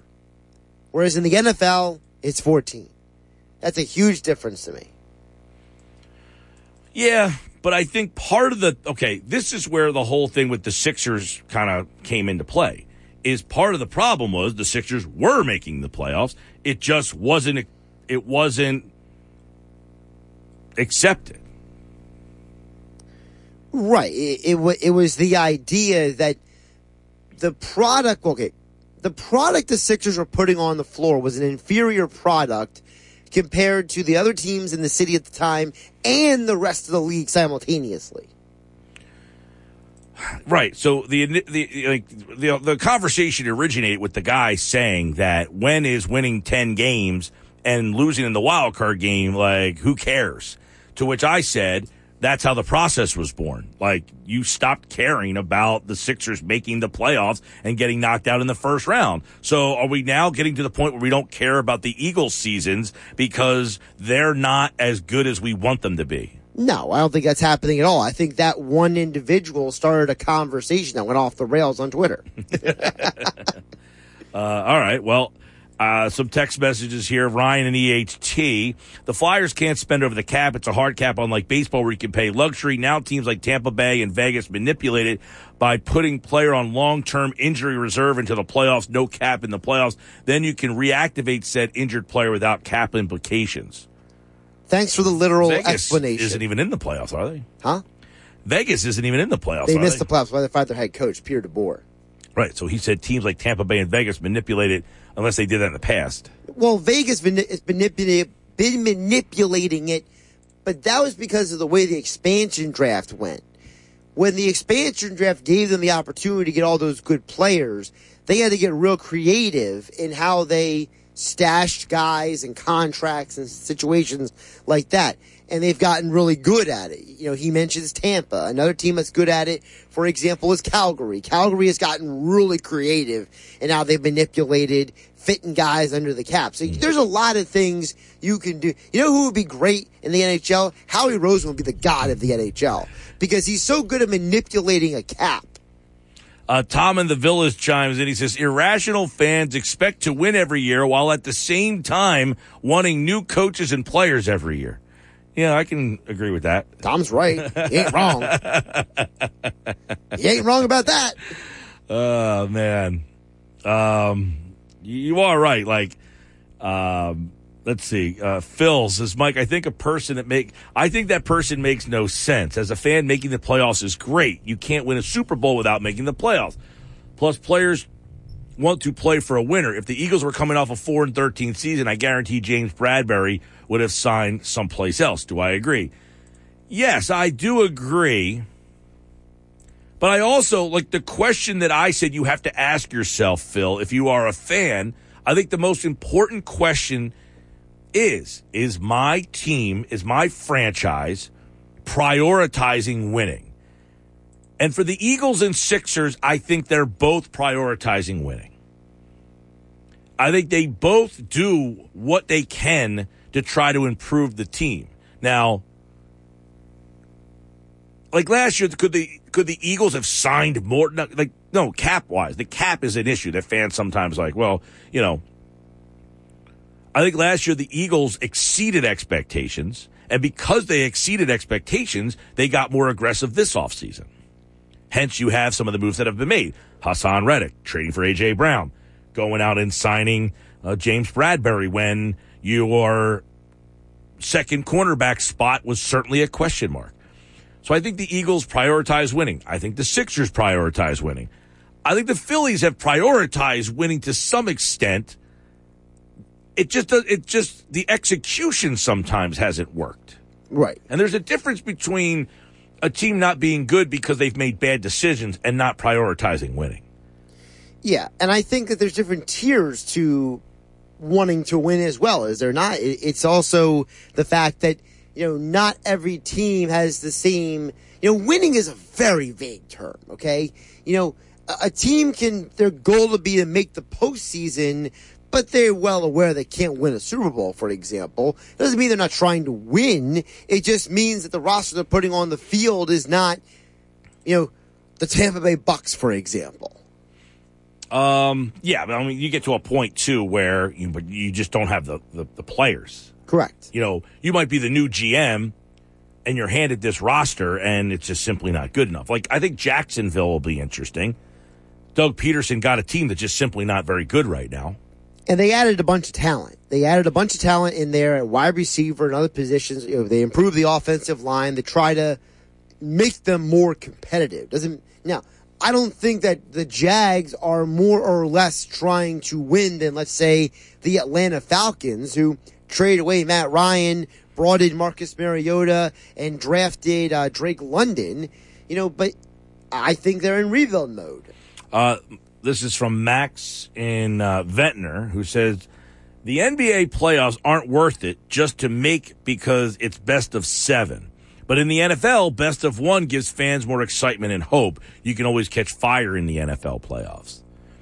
Now, the whole NBA playoff thing is that you have to win a seven game series. So if you just get in as the eight seed or the seven seed or the six seed, that generally you are not going to win. Now, we've seen some minor instances of it, but I do agree that is again part of why the Sixers went down the path that they went down was, hey, the talent we currently have is only kind of capping us out as like the sixth seed at best. Right. I don't even think they were the sixth seed. I think the best they were was seven over like a 10 year stretch. Yeah, they were seven and eight there for a while. So if we're seven and eight, we are just simply not, we're not going to pull off four upsets. Correct, and you know that's why I was saying earlier. There, there's there's different tiers to winning. Okay, you know I think a franchise like the New York Knicks are just happy to get in the postseason at this point in time, whereas a team like the Nets brought in KD and a Kyrie to try to win a championship. All right, more sports bash on the way. Football at four. Andrew DeCecco. How does James Bradberry change the ability to call plays for John Gannon's defense? That is in 20 minutes. Travel with the pros at Philly Sports Trips. If you're a diehard Philly fan who's looking for some great Philly sports road trips, it's time to check out the full trip lineup at phillysportstrips.com. Now, back to the ESPN. All right, Sports Bash Live 97.3 ESPN, the 97.3 ESPN free mobile app. Download it in the Apple Store or Google Play. Hey, you know, I've been telling you about my friends over at Ambient Comfort. You know the saying, April showers bring May flowers. But what do May flowers bring, you ask? Well, allergies. So it's a great time to contact my friends at Ambient Comfort and ask about their indoor air quality solutions, including air purifiers, air filtration systems. These systems from Ambient Comfort provide so many benefits for your family. They can disinfect and continuously clean your air, eliminating biological contaminants, including viruses, mold, spores, and bacteria that fly around our houses. Whether you're dealing with allergies, asthma, or you just want to cut down on the dust in the air, Ambient Comfort will audit your home to determine the best air quality solution. Then they'll install and maintain the system that makes sense for your home. If you're a bit of a germaphobe, this is for you. When comfort matters, choose Ambient Comfort. Visit ambientcomfortnj.com. That's ambientcomfortnj.com or call 609 568 0955. 609 568 0955 and tell them Mike Gill from the Sports Bash sent you. All right, we've got Boston, Miami, game two tonight. We've got uh, Marcus Smart likely going to be back in that game. We got a whole bunch of things we want to get into. JR from wagerpro.com. Wager Pro uh, app is with me again here on this Thursday with the Eastern Conference Finals. I'm sure that's something you are zoning in on tonight, JR. big time. Couldn't be more excited. I appreciate you guys having me on as always. And guys, huge information on tonight's big matchup between the Heat and the Celtics. Couldn't be really more pumped up about not just the information, but I really think this is such a great matchup. And you're going to see a lot of back and forth, a lot of lead changes in this game. And that's exactly why they've got this point spread right now where it dropped from five down to two. Obviously, that's because of the injury, but nonetheless, I'm going to tell you that the information I have, I feel like I, at, when this is all said and done and the smoke clears, we're going to have at least a 10 to 12 point winner on our hands. So call the number. It's free. It's on a recorded message. 800 499 3733 is the number to call. That's 800 499 3733 for the Celtics Heat point spread winner free, sitting on a 30 second message now. Again, 800 499 3733. All right, uh, that's tonight, and you can listen to the game right here on 97.3 ESPN. You know, this weekend I was uh, up a little too early for my liking, JR, and I heard you guys on the uh, Saturday morning show talking a little baseball betting and, uh, you know, using the run lines, uh, the run lines over uh, other bets when betting baseball. Some of the tips for betting baseball. We're in that season where we're running out of things to bet, but people still want to, you know, have a little action. So, why use run lines over other bets in betting baseball? Uh, you know, great question. And that's why a lot of the guys I talk to, um, when we give out, let's say, even a heavy favorite, there are times I'll use the $2 or $250 favorite, and the client will ask, why are we not using the run line here to bring the line down? And in certain situations, it does make sense. Like tonight, the free pick I'm going to give everyone listening is going to be the Houston Astros, but we're not going to lay the 225 on this game. We're going to lay the run and a half and use the run line to bring that line down to as little as minus 105. I mean, listen, there are certain situations where the pitching matchup, and in this case, you got Valdez against Otto, um, where I, you got to say to yourself, okay, this can be a one run game. I think when the smoke clears, they might win the game by two. That's not a game where you want to use the run line. Obviously, the run and a half can come into play, but these are two teams that if you look at the likelihood of them having a one run game, it outweighs it not being a one run game, where I think this is going to be not just a win by two runs, but I'm expecting at least a win by five runs or more. When you're looking at a two and a half dollar favorite in baseball, okay, and you find another two and a half dollar favorite in baseball, that's where you don't bet the run line on either game or the money line. You look for both those favorites to win on the money line and put them into a two team money line parlay. There are times also where you may like the run line on one, the money line on the other. Put them in a parlay. Don't bet them straight. There are different strategies to use throughout baseball. Even the futures in baseball is uh, extremely profitable. Where when you got an expert in your corner, we help navigate through the field and tell you the right way to do this, so that you're giving yourself as little risk as possible with the hope of a really good payoff. And that's the name of the game at the end of the day. All right. So uh, that game that uh, you sound like you like for our listeners tonight uh, has to do with the run line. It does. I'm telling you, get on the run line in the Houston Astros tonight. Lay the run and a half. Bring that $225 money line down to minus only 105 by laying that run and a half. There's extreme value. You're looking at over a $100 payoff for laying the run and a half. Now, if you see a run line, let's say at minus 180, eh, excuse me, a, a money line at minus 180, and the run line is minus a run and a half, and you're still minus 125, there's no value there. Tonight, you have huge value, more than a $100 difference from the money line and the run line. You got to get all over it. Get in the Astros, lay the run and a half, and you're only minus 105. All right, uh, JR, uh, don't forget everybody out there Boston, Miami, that is the big one tonight.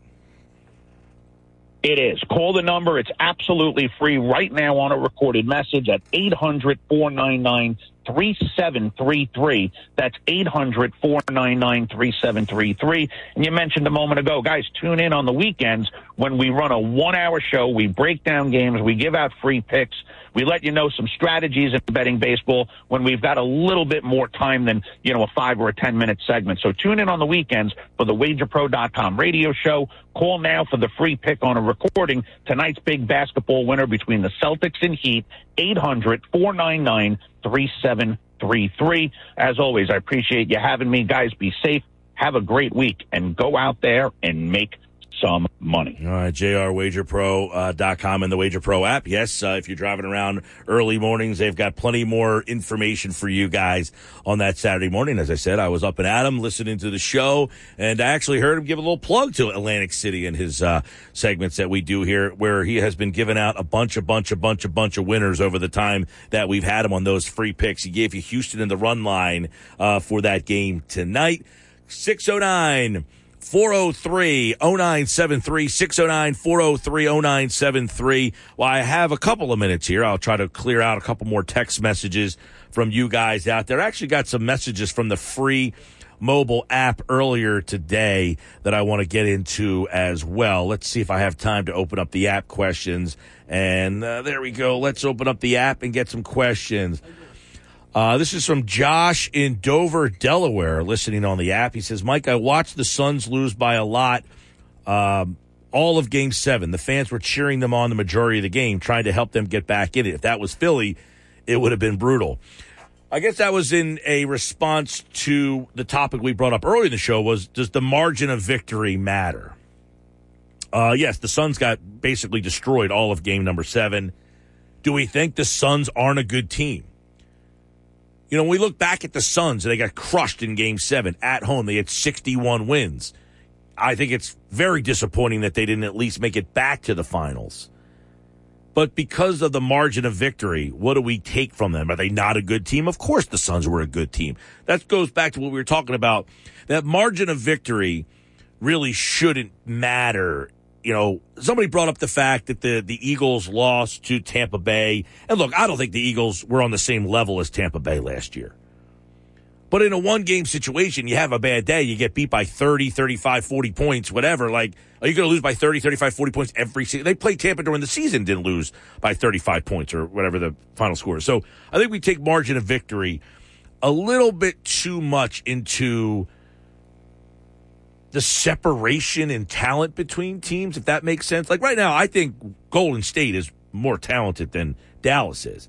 I think Phoenix is more talented than Dallas is. So why is Dallas still playing? It's a really good question. Uh, Marcus Hayes wrote an interesting piece over at the Philadelphia Inquirer. I want to get into that a little bit later on in the show as well. Sports Bash with you. I got some more text messages that I will try to get into here shortly. We've got football at four on the other side with Andrew DeCecco. And why Pete Thompson tonight at five. You remember that week 17 game the Eagles played that everybody was just incensed about that they quote unquote maybe lost on purpose?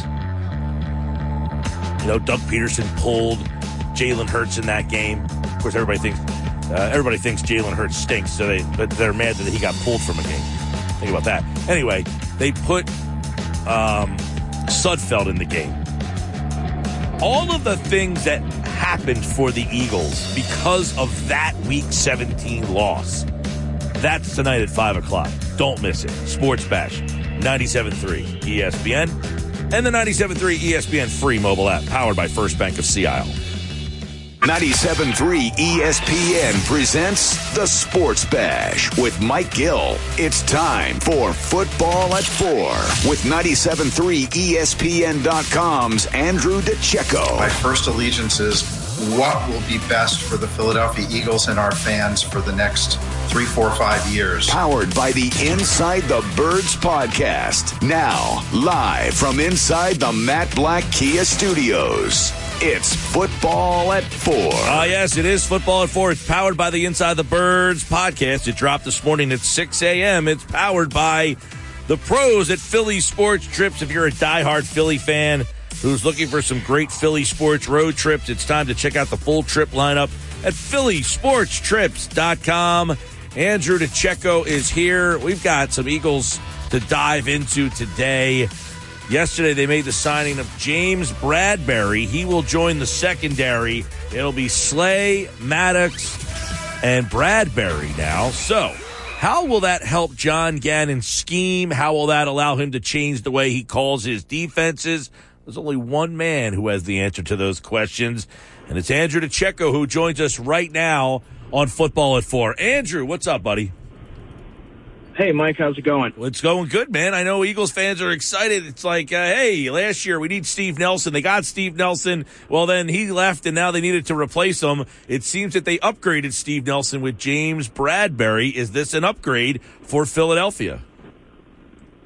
Yeah, I would definitely say so. And this is this further cements what we were talking about over the past couple of weeks. That the roster was far from being a finished product. A lot of times I mean, you look at what the Eagles did by getting Ronald Darby in August. They got Steve Nelson late in the summer. I believe it was late July. So the roster is constantly changing. LeGarrette Blunt was another late signing in May. I believe that was uh, that anniversary recently came up. I think I saw that on social media. So they're constantly going to be churning the roster, getting some some veteran ads late in, in, the summer, as the Eagles have a history of doing that.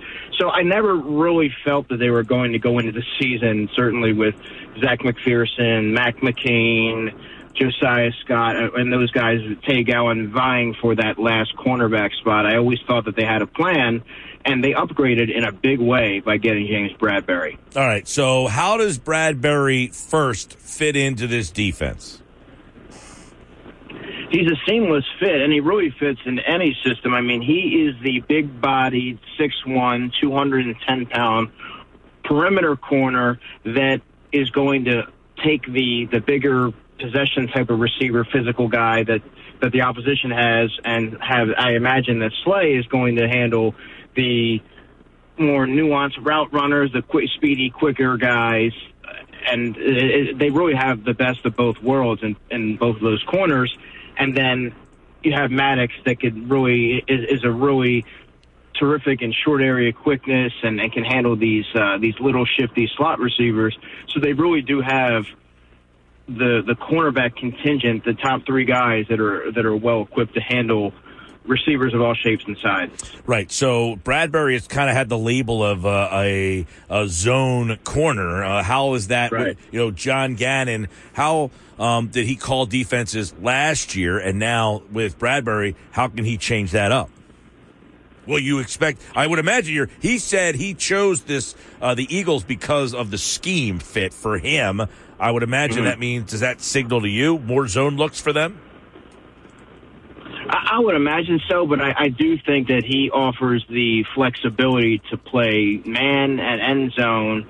He's that good, but I, I also think that it had to do with scheme. But I also think that when you look at what the roster is sort of transpiring, the roster that's shaking out in Philadelphia, I think that he sees this as an opportunity to win. And playing opposite Darius Slay, there's going to be more opportunities for him to make some plays as well. So I, I think it's a better overall situation for him. But yes, I, I do expect to see some more zone looks uh, with this addition. Um, obviously, you've got Slay and Bradberry and Maddox there. Um, would you say that, that this Eagles secondary went from being a big question mark to maybe one of the stronger secondaries in the conference? if everybody plays to standard, yes. uh, on, on, on paper, on paper, absolutely. But right now, I, I mean, you, you just added a 28 year old Bradberry who's coming off, you know, a little bit of a, of a lackluster season, but he's played at a high level just two years, two seasons ago, and he's like I said, he's 28 years old, and I think that he's going to be in a favorable scheme and playing again, playing opposite a, a you know, a, a caliber of talent such as Darius Slay, I think you're going to see a, a vastly improved James Bradberry this season in Philadelphia, and I'm really interested to see how Jonathan Gannon really allocates him and deploy chooses to deploy him because now he has so much optionality. Yeah. Now I'd like you to get into that a little bit because this is a Pro Bowl guy, and there was a you know James Bradberry two years ago. If you were playing the Giants, hey, they got this shutdown guy. You know, Bradberry's having a great year. Now, numerically, he was very similar. He had actually more interceptions and about the same pass defenses in 2021 that he did the year before. And many people thought he had a down year last year. What do you attribute the really good year in 2020 versus what happened in 2021? The surrounding play in the secondary, I, I think that had a lot to do with it. Um, just the the constant the constant shuffling around and and just there wasn't a whole lot of stability there on on, on that back end and also the the front the the defensive line they weren't getting home took a, put a lot more pressure on what he was able to do. I just think that as a whole that whole Giants defense really regressed compared to the season before that with, with Patrick Graham where he was really looked at it as, as a shining star. Uh, I, I think that it was just a culmination of things, but I think he's in a better situation now. I think you're going to see the Eagles take advantage of his intangibles and what he really brings to the table from a skill set standpoint. Yeah, and I know that uh, a lot of people um, waiting for that safety. Um, If they went with this team with Marcus Epps and Anthony Harris, is that in your mind uh, acceptable? Yeah, I think it is. And the thing to keep in mind is obviously you're, you're not going to be strong in every area. I think right now, even before this signing, cornerback two was the most glaring deficiency on the on the roster. I would say you simply could not go into the season. They couldn't line up. To be uh, to be honest, they couldn't line up with what they currently had there. So I think you, you take that safety tandem of Anthony Harris and Marcus Epps, given what you have, this, given the surrounding talent, and I think you're going to be able to get by with those with those two players. And I really do think that Marcus Epps is going to be a player that takes a step forward this year. He's really been a player that has really improved each season, and I think you saw what he was with more playing time with what you saw last year. He really seemed to really integrate himself well to, to with to with what Jonathan Gannon was asking of him. Yeah, I know. Um, you know, it's funny because you look at the secondary now, and then you know John Gannon's going to be able to call defenses differently, not only because of secondary, but it's now all encompassing because of what they have already added with Reddick, getting Jordan Davis, the addition of Kobe Dean and Kyzir White.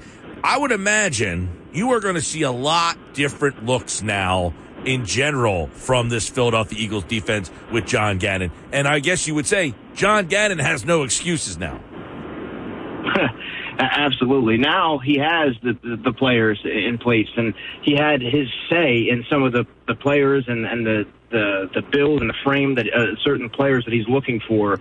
So now you have to get you know you have to get it put them all in position to be successful and can concoct something that's going to be some semblance of, of, of, a, of a stingy defense, there's no excuses now. You have your guys.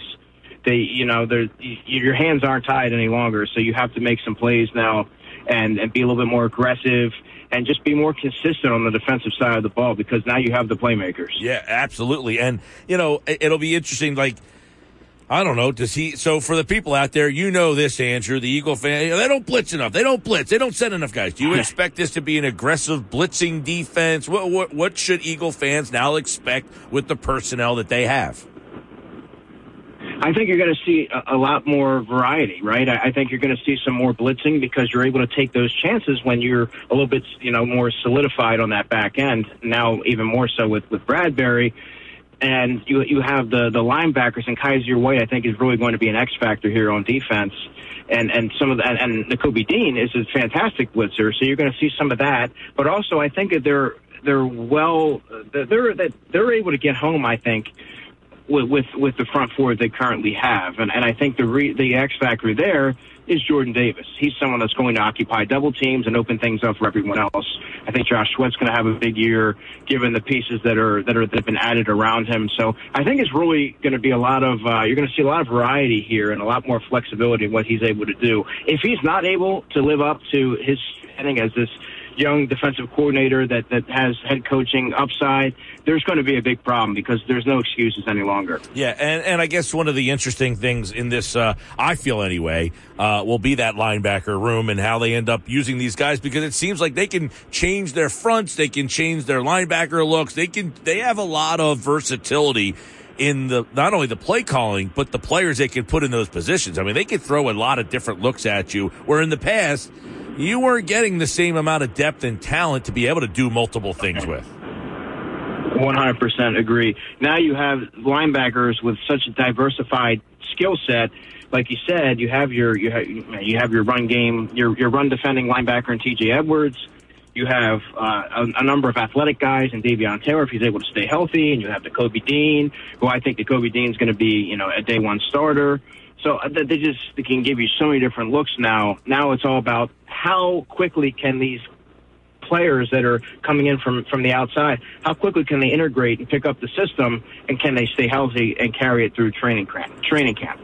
Football for Andrew DeCecco's here now. Can training get, camp get here soon enough? I mean, I I feel like now people have jumped from hey, you know, this Eagles team could be pretty good to almost now putting them into another category, Andrew. So, uh, is it fair to say the expectations have changed, not just because of James Bradberry, but has that kind of put the cherry on top of where your expectations move from maybe a wild card team to overtaking Dallas? Is that fair, or do you need to see more? No, I, I think when you look at all the moves the Eagles have made, the Eagles essentially wanted to make made it clear with their moves that they want to be the class of the NFC East. That they have you know greater aspirations than where they than how last season ended. And I mean, you you look at what they have now. They're leaving. They're they're not leaving anything to chance. They they want their defensive coordinator to be to be have the players in place to be successful. They want their quarterback to be successful in Jalen Hurts and giving giving him another weapon in AJ Brown. You go down the list, and and they've really checked off most of the boxes that were glaring, you know, uh, deficiencies on the roster going into the offseason. So the Eagles have really essentially pushed their chips in to the middle of the table, and they said, you know what, let's let's let's go, let's do this, man. We, we want to be we want to be in this just as much as anybody else does. I'm glad you brought that up because yesterday that's kind of how I opened the show, Andrew, and it sounds like you agree to some extent. Is the Bradberry move is a move that says let's go for this, let's let's try to win the division, let's you know, hey, are we going to win the Super Bowl? You never know, but that's at least try to get that home field playoff game. Let's go for this. I think the Eagles saw this as they saw the division as an opportunity that they thought that we're maybe a player or two away. So why not sign a 28 year old corner who it still has a lot of great football left in him and. I, think that they saw themselves as very close to to be, you know, right up there with Dallas, and now this puts them, in, at least on paper, ahead of them in this. And I, I really do, I really do feel that the Eagles are confident with, with what they've done in the offseason to put them in a put them in one of the, the top teams in the NFL this season and um and, and really make a run at this thing. And and now it all all depends on how quickly can or, or how can Jalen Hurts take that next step and how can Nick Sirianni take that next step now because I think on I think defensively Mike they've really solidified that and I think they're that shouldn't be an issue this year. Now, offensively, are they able to take that next step?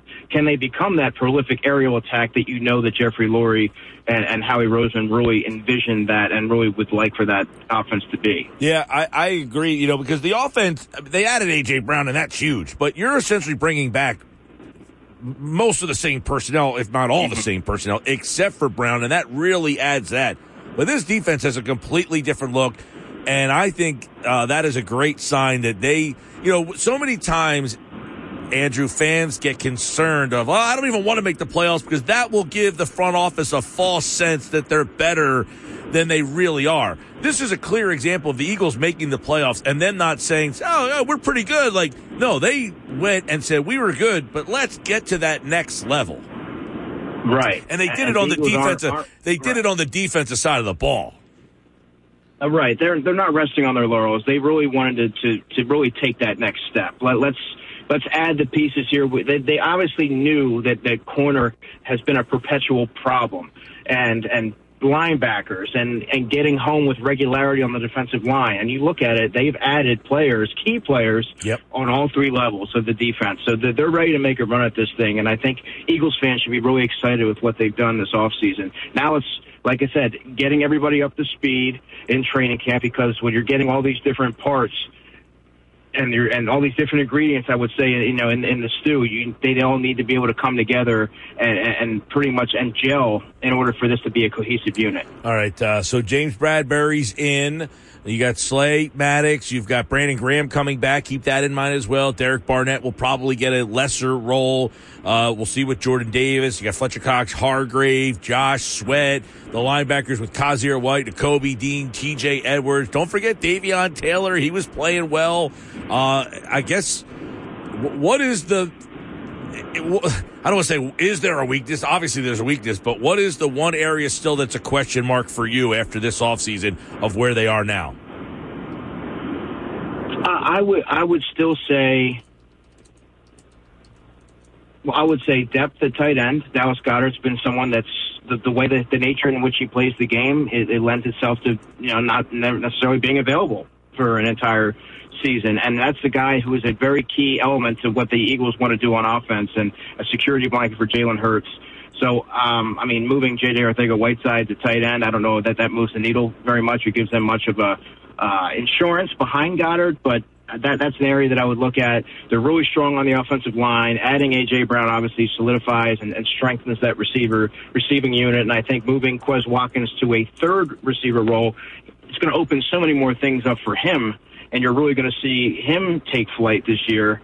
And I mean, when you look at def- defensively, there's still question marks at linebacker. You need to see the pieces are there, and you and you've added you've added different names, but until they really produce on the field, there's always going to be question marks there. I think you can get by with what you have at safety only because they've added so many other parts around it and, and improved and bolstered the, the pass rush and added a, another strong cornerback uh, complement to Darius Slay. All right, uh, football four. We'll have uh, mini camps, OTAs, training camp. Uh, Andrew and I will uh, go through our annual look at the division starting soon as we get closer to the camps opening up and all the things in the NFC. By the way, uh, I saw this stat today: the playoff wins since uh, 2000. The Eagles' 14 playoff wins is the most in the division by far. The next closest is the Giants with 10. Dallas has three, and since the year 2000, the Commanders have one playoff win. Uh, so keep that in mind as we enter 2022. Andrew DeCecco, football at four from InsideTheBirds.com. Thanks, bud.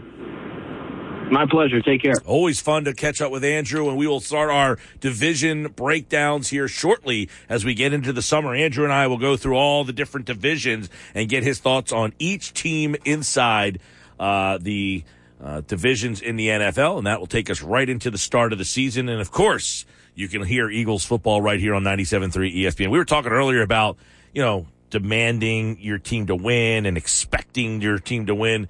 You know, the Eagles have 14 playoff wins since 2000. That's the most in the division by far, as we just said. 14. New York has 10. And that's my point is your team doesn't exist in a vacuum. Everybody is trying to do the same thing. But the Eagles are lapping the field when it comes to, you know, you got to start at somewhere. Set a goal somewhere. The goal is to win the division, right? Be the best team in your division. If you're the best team in your division, you're representing your t- your your division in the playoffs by being the division champion. You get that home game, and that gives you the opportunity to have a better path to a Super Bowl. 14 playoff wins since 2000 when the next team in your division only has 10 and then the next team only has 3. I mean, the Dallas Cowboys have 3 playoff wins since 2000. 3. Washington has one, but you know, uh, the Washington football team, there was a time you know, when I was a young man, when I was growing up, the Washington football team was the best team in the NFC East. The Washington Commanders football team, whatever the hell you want to call them. They're so irrelevant that no one even cares about what you call them anymore. They've won one playoff game since the year 2000. One. I mean, just when we talk about our teams, just keep these things in perspective. What I tell you the other day about the Lions haven't won one playoff game in 30 years. Not one. Washington has won one. And Dallas has three. Three. So when I ask, is it irrational to have those expectations? Think about those fan bases. In just inside your own division, for God's sakes. They have four combined playoff wins between two franchises. That's 40 seasons. I mean, that's, that's really, it's 42 seasons when you think about it. I mean, the Cowboys and the Washington Commanders are essentially a laughing stock in the last. I mean, there are generations of people out there who have never seen those teams win playoff games. Think about that. The Eagles at 14. And the Eagles fans bitch and moan. Jeez. Uh, Phillies are down to their final at bat. Down 2 nothing in the bottom of the ninth. We'll give you the details coming up next, plus the headlines here on the Sports Bash. Now, 3 ESPN. At 428, time for a look at today's headlines. We'll see what the stories that interest Josh the most. Maybe not me so much, but we'll see what he thinks. I kid, I kid, I kid. Now, I do have a story that I will throw into the mix today. It might not interest you. or it might. the guy said to me the other day. I love how the stories that you pick never interest Josh, and the story Josh picks never interest you. Do you guys not talk about this before it? I said, actually, we don't. That's kind of the point of the segment. You definitely see the difference in personalities with the stories we pick. You remember th- where this movie, this song, this movie's from? I've referenced this movie a handful of times in the last during those this week of shows.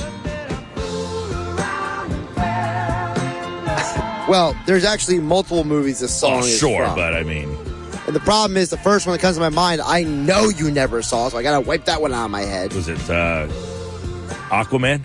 Guardians of the Galaxy. I did see that. Oh, well, that's in Guardians of the Galaxy. I have seen Guardians of the Galaxy. You jerk.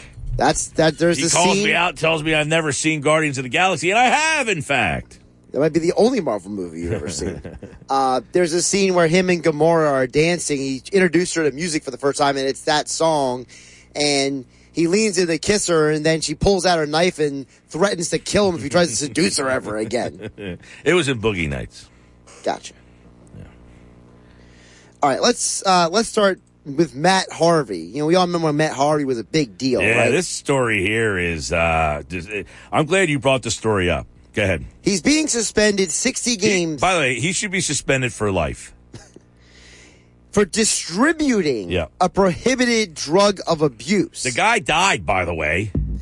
Now, Harvey testified against the Angels employee Eric Kay. He got immunity. This was part of the thing. here. Correct. So Eric Kay is the guy who gave Tyler Skaggs originally the drugs that he overdosed on. Mm-hmm. Harvey testified in exchange for immunity, as you mentioned, that pro- he acknowledged providing Skaggs with the Percocet pills that were found in his possession because he admitted to it because apparently Eric Kay supplied him with other drugs that he would then overdose on as well. Apparently, Harvey, who also has a personal history of drug use and abuse that goes back years, Yeah. He recently signed a minor league deal with the Orioles, but considering he's suspended now, we might not see him at all the rest of the season. Well, he got suspended for 60 days, which don't 60 games. 60 games, which don't start until he's back on a major league roster. Correct. So, So- basically, a team has no incentive to bring him up anytime soon. No, of course. Um, look, he should be suspended for life. Number one, he took someone's life. Mm-hmm. He contributed to somebody dying. Right? Yeah. For him to be suspended 60 games is preposterous. And Yeah. if any team takes a shot on Matt Harvey, shame on them profusely. I don't think anybody will, so I don't think I have to be overly angry about that. But anybody who has any association with this trash, I mean, he's just a piece of human filth. I, I think it's disgusting, the story. And Major League Baseball should be ashamed of themselves for giving him only 60 days. Who is more likely to pitch again in the major leagues, Matt Harvey or Trevor Bauer? Bauer. I don't think you'll ever see Harvey pitch again. Okay. And quite frankly, any and, and like I think I think Harvey, not not even in the minors, no minor league team will even pick him up. And I don't even know that I don't even know that you'll see him pitch in an independent league. First off, he can't pitch anymore. He's done. Uh, was- th- I mean, he was with the Orioles. he was in the. He was like a nice feel good story for. He's currently in the Orioles organization. So, Doing what? in the minor leagues, He's pitching now. he's in the Orioles minor league system Oh, I this thought he was year. hurt. He uh, he was assigned to them on April eighth. I knew he was with the Orioles organization, but I didn't think he was healthy. Uh, he was supposed to come back pitch the rest of the year, but now with the suspension. I don't. I, I don't think you'll see. I mean, look, The only reason it's about the I, Bauer story, is- I heard somebody brought this story up to me this morning, and I wanted to bring it up. Actually, I'm glad you reminded me about it. Um, because this story kind of bothered me in that they they gave the guy 60 days. Right. 60 games, 60 games. A 60 game suspension. He is one of the reasons that this guy's life. The guy died. right. I mean, um are you serious? That that is unbelievable to me. Can I uh, bring up a more fun story? I hope so. Hold on, I want to. I'm trying. So Harvey last year was 6 and 14 with an ERA of 627 and a whip of 154. Sounds about right. He was awful. Listen, Harvey had his quick, brief run with the Mets. He was excellent for the Mets for a year. No, I say- more than a year.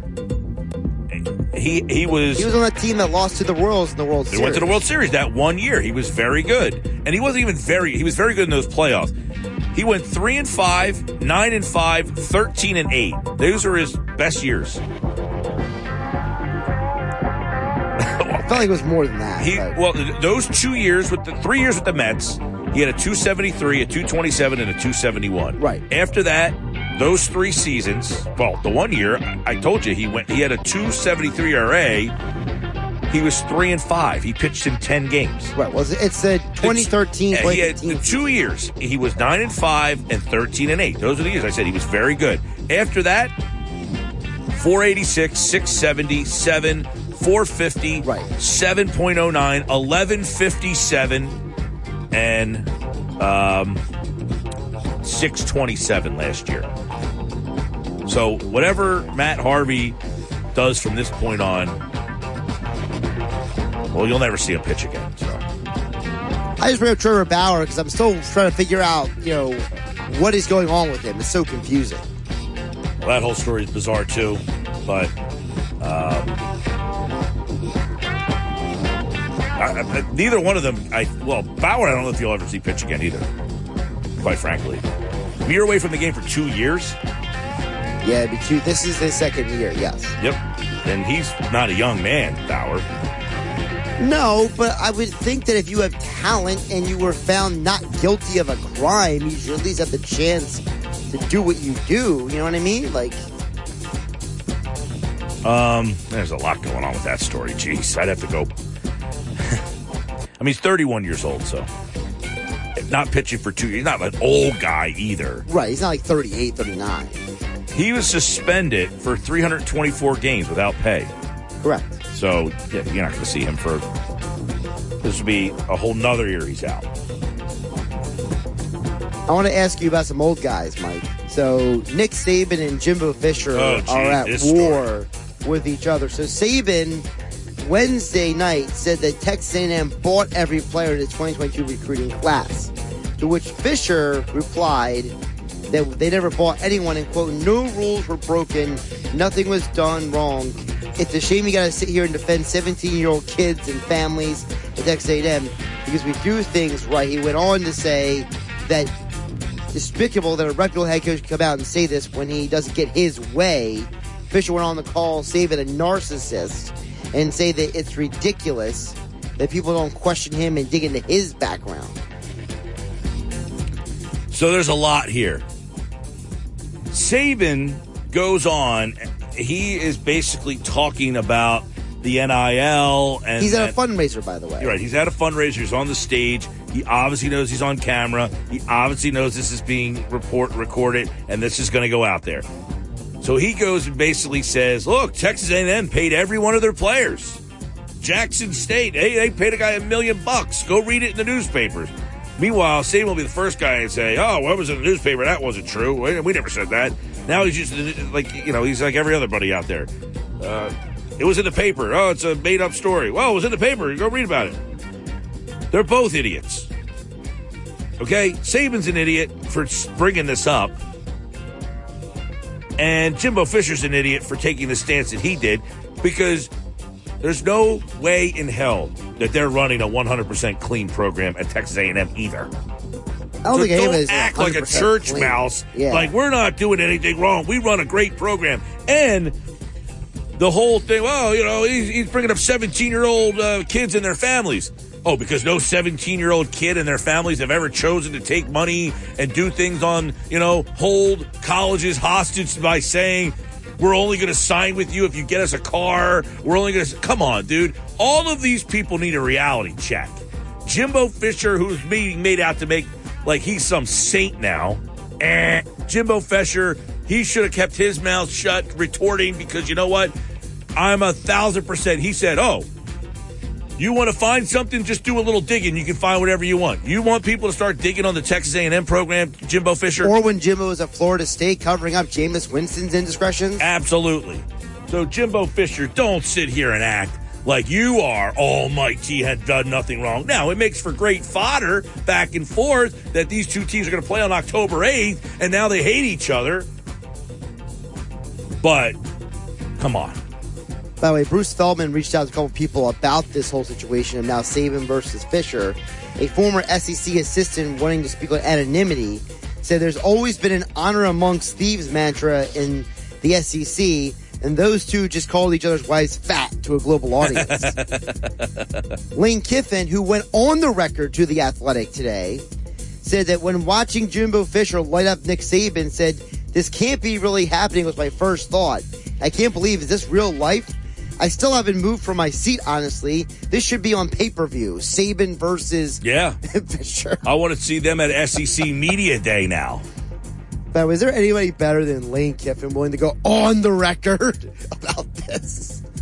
He's a great follow on Twitter, by Now. Saban apparently just moments ago was on ESPN radio, I guess Finebaum show, maybe, I don't know, and said that uh, I should have never singled anybody out. That was a mistake, and I apologize for that part of it. Does that uh, change anything for you? No, because he should have said in the first place. He knew exactly what he was doing. Yeah. He was trying to discredit This is the Texas whole- A&M. You were only apologizing because you got caught. Correct. Uh, NBA tonight, Eastern Conference Finals, game two. Celtics going to get smart back. How will that change things? That's next with Keith Smith of Spotrac.com. Now, back to my 97.3 ESPN, South Jersey's sports leader. All right, Pete Thompson tonight at 5. Right now, Keith Smith, Spotrac.com on the NBA. Playoffs continue tonight in the East.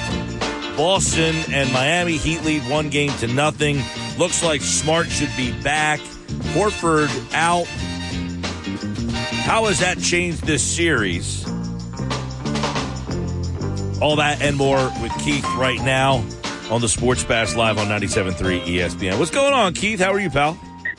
I'm doing well. Thanks for having me. Yeah, bud. As we uh, look at game two tonight, I mean, game one was very hectic. I mean, they find out before the game, just hours, you know, that Horford can't play. Smart is out. I got to imagine that really affected the, you know, the, the whole situation for them. Do you think um, tonight should be much different? Do you expect Miami to take advantage of being at home here? Do you think uh, that hey, game one they just had that all kind of thrown at them? Now they have a little bit better understanding of what's going on. Do you think the Celtics bounce back tonight? Yeah, I think they have a better chance. They- They're going to have uh, Al Horford in the lineup, and they're probably going to have Marcus Smart uh, playing tonight as well. So that that obviously gives them a better chance than in Game One. They won't have Derrick White. He uh, had to leave the team for uh, the birth of a child today, so uh, so he he headed back to Boston a day early. But yeah, I think they've got a chance. They did a lot of good things in Game One. It just really got away from them with a you know truly terrible uh, third quarter. But with their main guys back and you know a little, bit of a cleanup on a couple things that look pretty fixable, I think we're going to have a pretty good series. Yeah, you know, last night you watched the game between the Warriors and the Mavericks, obviously, and you know this is a case of Dallas. You know, they just couldn't make shots the other night. What was the big key in the reason why uh, Boston lost game number one? Uh, in that third quarter, they started playing really sloppy basketball. They came out, I think, knowing they, they were undermanned and came out with a ton of energy to open the game. Uh, played really well. They took care of the ball for the most part and had a really great first half. And then in that second half, especially in that third quarter, uh, Miami upped their pressure on, on ball. They got right up into the ball handlers, really, you know, challenged them uh, on their dribbles, on their passes, and everything. And the Celtics just didn't match that energy and aggressiveness. And Miami, at one point, it was a 22 to 2 run in that quarter. They, ultimately, they outscored them 39 to 14, and they turned a eight point halftime deficit into a pretty good sized lead. Boston chipped away a little bit at a few different times in the fourth quarter, but being so shorthanded, they just didn't have the legs to get it done. Yeah, and I know that uh, we we saw Philly obviously got a chance to see the Heat here. That's a deep team, and you know Butler right now. I mean, he's playing maybe one of the best uh, I've ever seen him play. I mean, he's look, he's a very good player, but this is probably the best run he's been on. Yeah, consistent run too, because we've always seen he'll have those big games and then he'll kind of follow up a 40 point game with maybe a 15 point game where he doesn't shoot well. And this has just been consistent, good game after good game. I think he's really, you know, he, he said it himself. He, it, it took a little while, but he found his right place in the NBA by finding his way to Miami. And, and I'm glad you hit on them being a deep team because that Heat team, they're doing a lot of this without Kyle Lowry. Uh, they're just, you know, they, they emphasize or uh, epitomize the next man up culture better than any other team in the NBA. It's all right, this guy's out. Doesn't matter. You go out there and do do your thing. And and I think what's important is Erik Spoelstra and his staff, like Gabe Vincent, for example. They don't tell Gabe Vincent, "Hey, we need you to go out there and be Kyle Lowry." They just don't go out there and be Gabe Vincent, but be the best version of Gabe Vincent you can be, and we'll make this work. Yeah, I know that. Um um, watching that Heat team play. They had a bunch of different guys that got you. It doesn't have to be Butler. Like for Philly to win, they need Embiid to score 30, 35 points. They don't need Butler to score 30, 35 points. They, they seem to be able to have that other guy. Um, and, then you look at the Celtics and, and Tatum, uh, obviously that he p- makes them go a little bit. He had a tough night with the turnovers the other night, but uh, we'll see what kind of offense they bring to the table uh, tonight in game two. Uh, last night, I want to get your thoughts on that one because you see the final score and you wonder, huh, is this just one of those series where Golden State is just better than, than Dallas? You know, um, I guess, you know, similar to last year when, when the Hawks got to the finals, it was Trae Young and like his merry men, and then they got to the finals and kind of got wiped away. Do you feel that the talent disparity is that great, is Dallas, hey, they just had a bad night?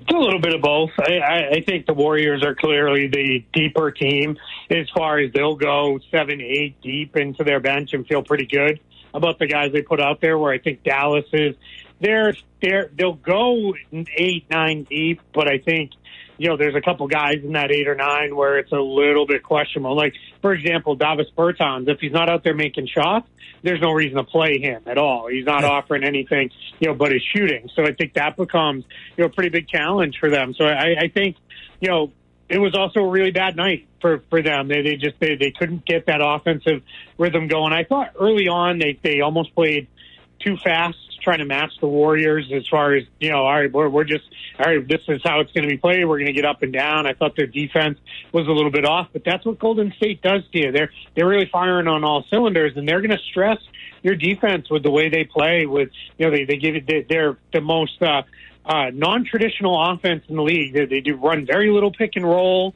Uh, they, they, they, their sets are a lot of, uh, you know, more feel type things. But that's what you can get when the core of your team has been together and kind of been through it all together over the last almost decade now.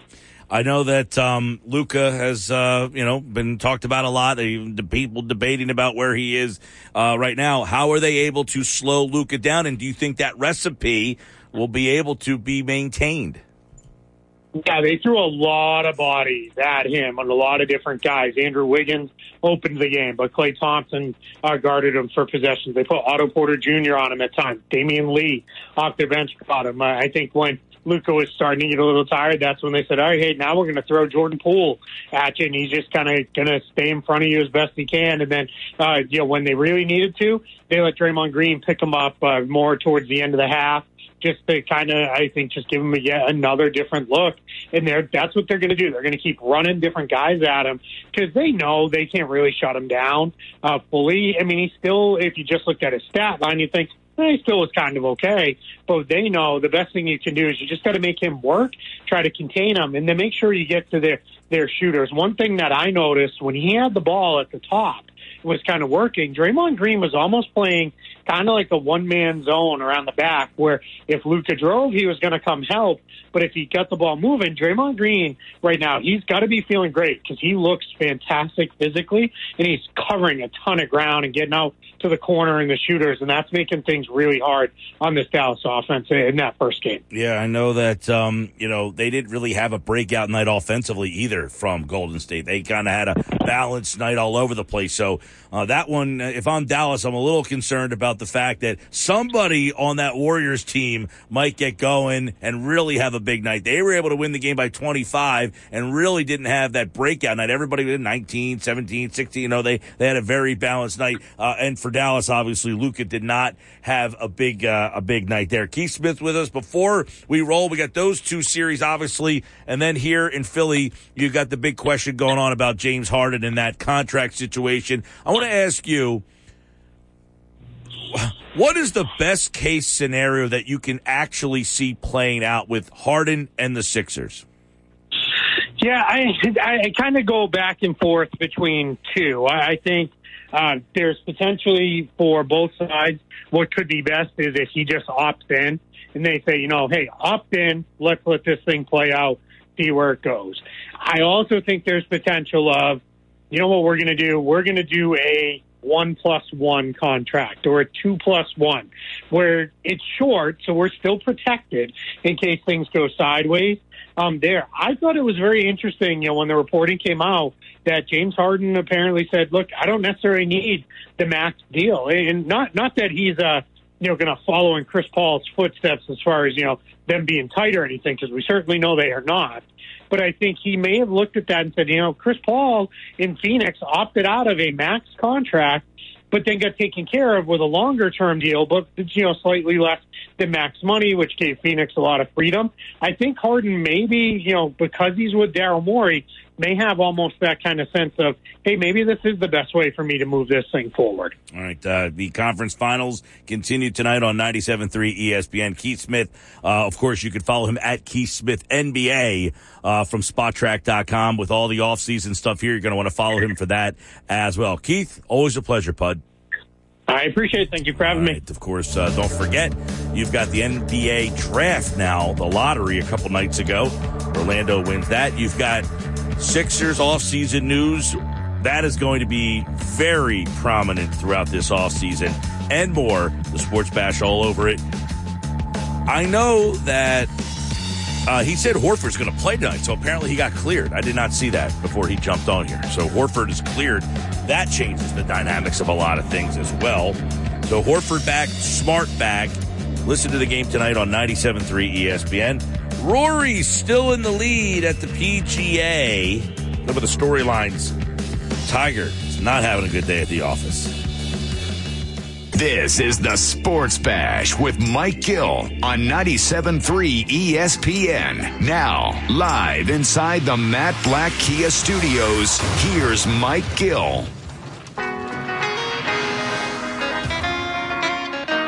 All right, Phil's lose 2 nothing. so every loss in the series, the team got shut out. I don't know if that's ever happened before. 2010, that's a long time ago. I was going to say, when was the last time a team, every team in the series, every game, the loss, the losing team didn't score a run? 3 nothing, 3 nothing, 2 nothing. Phillies lose two out of three to the Padres. I'm Mike Gill. This is the Sports Bash on 97.3 ESPN. So tomorrow is Happy Hour Friday, which is typically Pete Thompson, but Todd Rank was going to be in studio tomorrow. Now his flight flight flight plans got changed, so he will no longer be in studio. So he will be on the video stream tomorrow for Happy Hour Friday, and PT is now in the Todd Rank spot on what is uh, Todd Rank Thursday. Well, I'll try to be all over the map. I'll, I'll tell you what, Gil. I'll try to be all over the map. Uh, uh, I got to tell you, that's a fine shirt you're wearing right there on the StreamYard. Fine. Who yeah. gave that to you? Yeah, a little Temple T, a little Temple Tough, baby. You like that, Temple huh? Tough, baby. Yeah. Hey, uh, what you were talking about there, the last time the Phillies were involved in a three game series where all three games were decided by either team getting a shutout, that was 2010 against the Mets. Of course, the Phillies went 0 and 3 in that series. And then the last time the Phillies have scored three or few fewer runs in a three game series was 2018. They only managed one run when they were at the Giants. Now at home, you got to go back to 2016.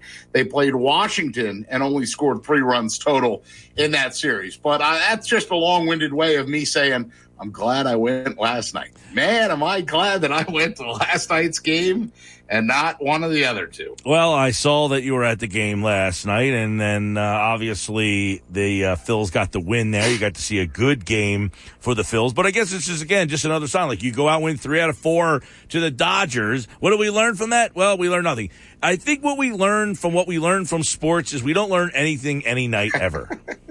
well, there's no doubt they're missing. Um, Bryce Harper in the lineup, you know, and of course he didn't play again today, but you know he was hitting the cover off the ball, and the Dodgers were thrilled that he didn't play in that uh, series finale. You know when they played out there in Los Angeles, uh, he was the National League Player of the Week for a reason. But I mean, the other thing that was good last night, Zack Wheeler was really really good. You know, and how about that Mets news today? By the way, that was that was interesting, wasn't it? Scherzer now uh, going to miss some time. Well, I said, you know, it's funny. Last night, he somebody tweeted out. This, I'm glad you brought this up, man. There's a lot of things that uh, today that have been uh, I wanted to bring up on the show and forgot. Like normally, I have a rundown or like notes that I would take, and sometimes I see things and I want to put it on my rundown, but I'm not near the rundown area, so that I'm like, ah, I got to put that on my rundown. Well, I this was one of them.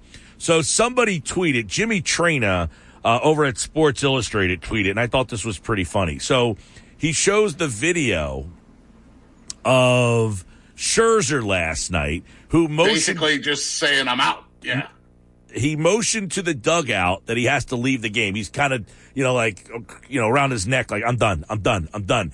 And Traina tweets, Maybe this comes from watching too much Seinfeld and Curb Your Enthusiasm. But if a pitcher is injured, why can't he just walk off the field? Why does a 37 year old man have to, have to stand wait. there waving for someone to come get him when he's hurt? Yeah, that's true. I mean, you, you never see like you know in hockey they they limp back to the bench right with one leg or whatever, and you see them. The telltale sign is when they go up the tunnel, right? In basketball, they just lay and writhe on the ground, right? And what am I well, forgetting? It's one, oh, thing, oh, it's one thing if you are injured and you need someone to assist you to get off the field or court or right. ice. In the Which most, is often in football. Most yeah. pitcher situation, it's like the guy's got a blister on his finger and he can no longer throw just walk off the field like, hey, I can't throw anymore. But no, he stands on the mound just waiting, like, hey, somebody come out here and come get me. Like, you need this uh, guy's permission for you to tell him, hey, man, I can no longer throw. Can I now walk off the field? Do I have your blessing? right, you got to come out and get me, Skip. Come out and get me. I'm toast. Right, I'm so toast. then some schmuck's got to come running out like, hey, you can walk off the field now. Well, not for nothing. I mean, that's not a normal thing. Scherzer's your one of your he's your, ace, right? So you're not expecting your ace to turn around and go. What inning was it too? Uh, it was early, right? You're it was in the to, sixth inning last night. So early enough, but you're not two. expecting him to go. I'm out.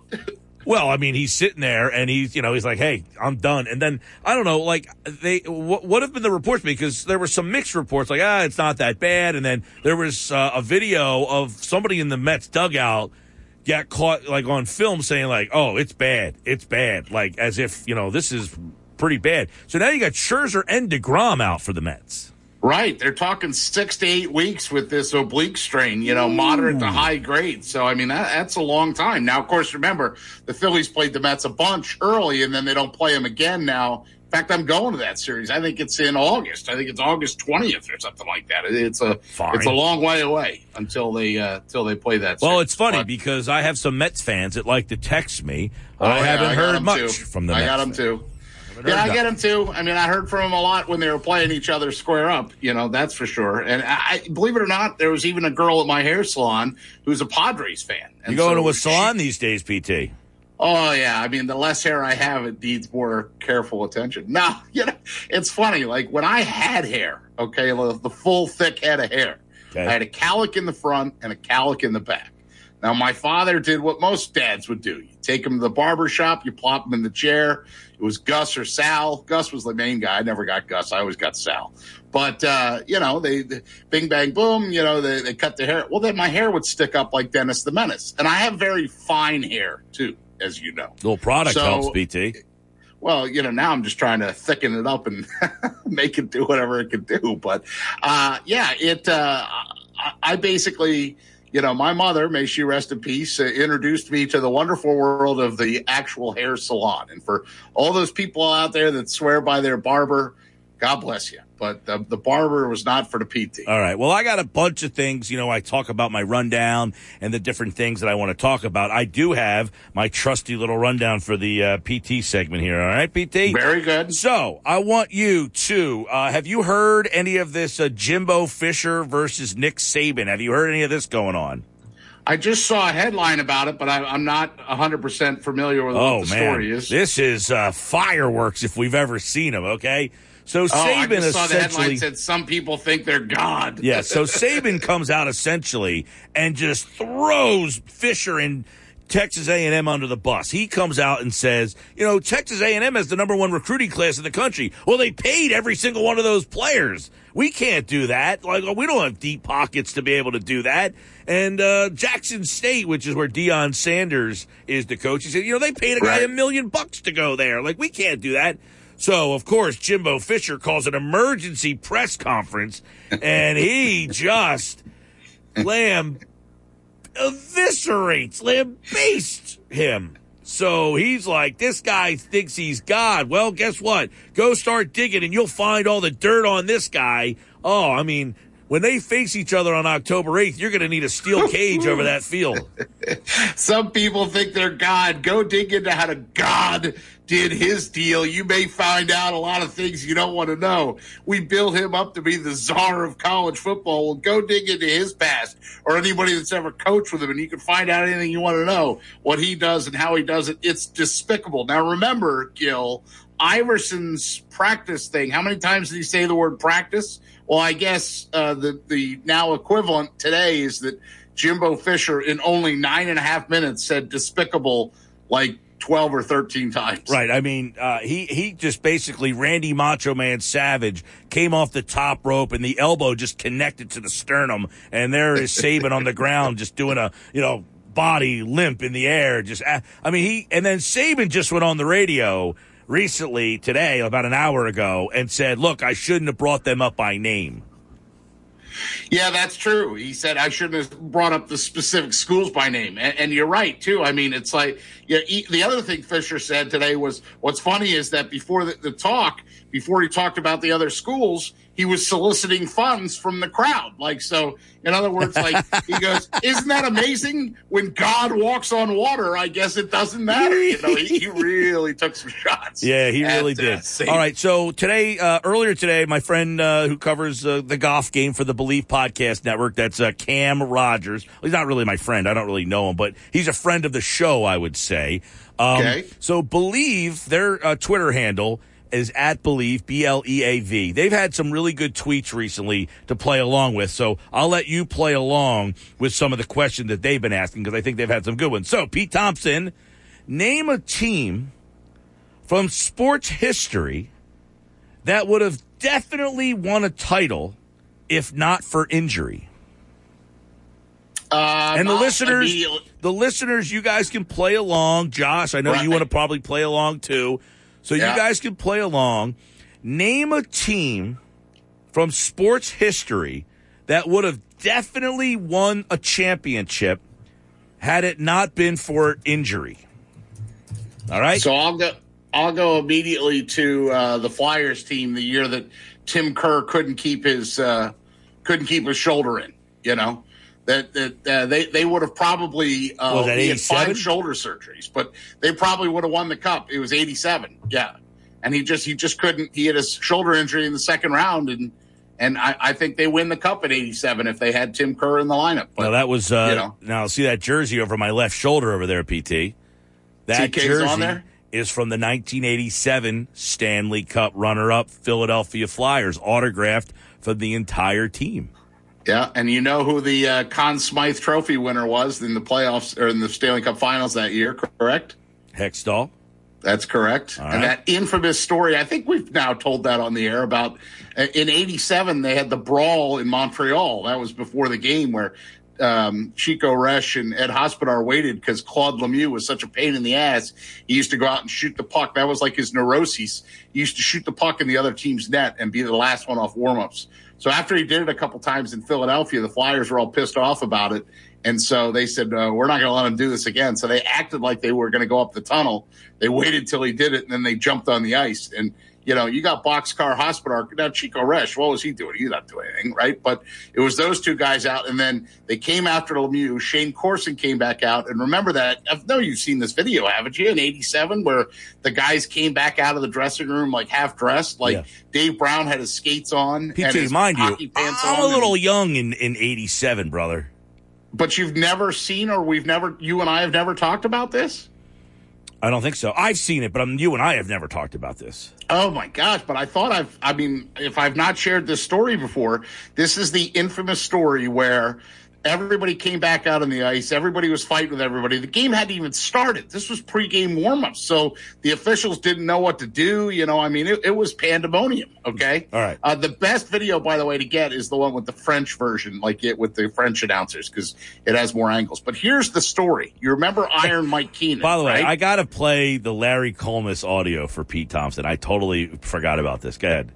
Okay, okay, Larry Collmus, got it. I just need to tell you that you remember Mike Keenan, and you remember what a stern coach he was, right? Yes. The story goes that as the players started to file out of the uh, dressing room to go back, like to run back onto the ice to see what was going on and help out, Ron Hextall of fiery temper and and mood wanted to join them, and Keenan told him stay here, and then he actually locked Ron Hextall in the bathroom of the dressing room and said, "You effing stay in there. You effing stay in there." And Hexie's like, "But my teammates are out there," and he goes, "You effing stay in there and don't come out," because he knew if Hextall came out, they, they needed Hextall more than they needed to win some fight on the ice. Yeah. twenty minutes before the game started. I've never told you that one. I thought I've told you that. Maybe. I mean, not memorably enough. All right. Uh, Paul from Millville says the 2015 Cavaliers would have beaten the Warriors if Kyrie and Love didn't go down. Now, that's a really good because you remember that series. They had like Matthew Dellavedova. Like that team was a shell of itself. You know, all those guys from the Cavs got hurt, and, and LeBron basically carried that team to the finals. And, you know, I think they won a game or so against the Warriors, but, you know, they were completely undermanned. They won two I mean, games remember in that year the Sixers beat the Bulls without what was it, Derrick Rose, right? The Sixers were the eighth seed and the Bulls were the one. They were, and they had Derrick Rose got hurt in game one. The Sixers beat them, and then later on in the series, Joakim Noah got hurt, and that helped the Sixers win that series. Who knows? That Bulls team was the number one seed, and Derrick Rose was the MVP of the league that year. Yep, It's a good pull by you. Peter. Thank you. Now, I just some of wanted the to show that I could do responses- more than hockey. Some more, of the, some of the responses. How about that hockey game last night? Nine six.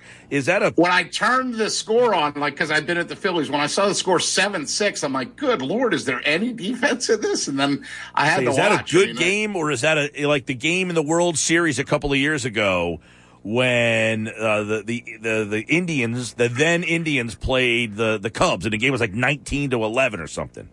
Yeah, I don't think a purist would call that a good hockey game. It was uh, surely an entertaining hockey Yeah. game. I would call it that, but but I mean, you got to have some defense. I mean, nine nine six. What are you playing in a beer and pretzel league? All right, a couple more uh, texts coming in. Uh, the 2021 Baltimore Ravens would have won the Super Bowl if not for injuries. All right. Uh, how about the 2019 Warriors?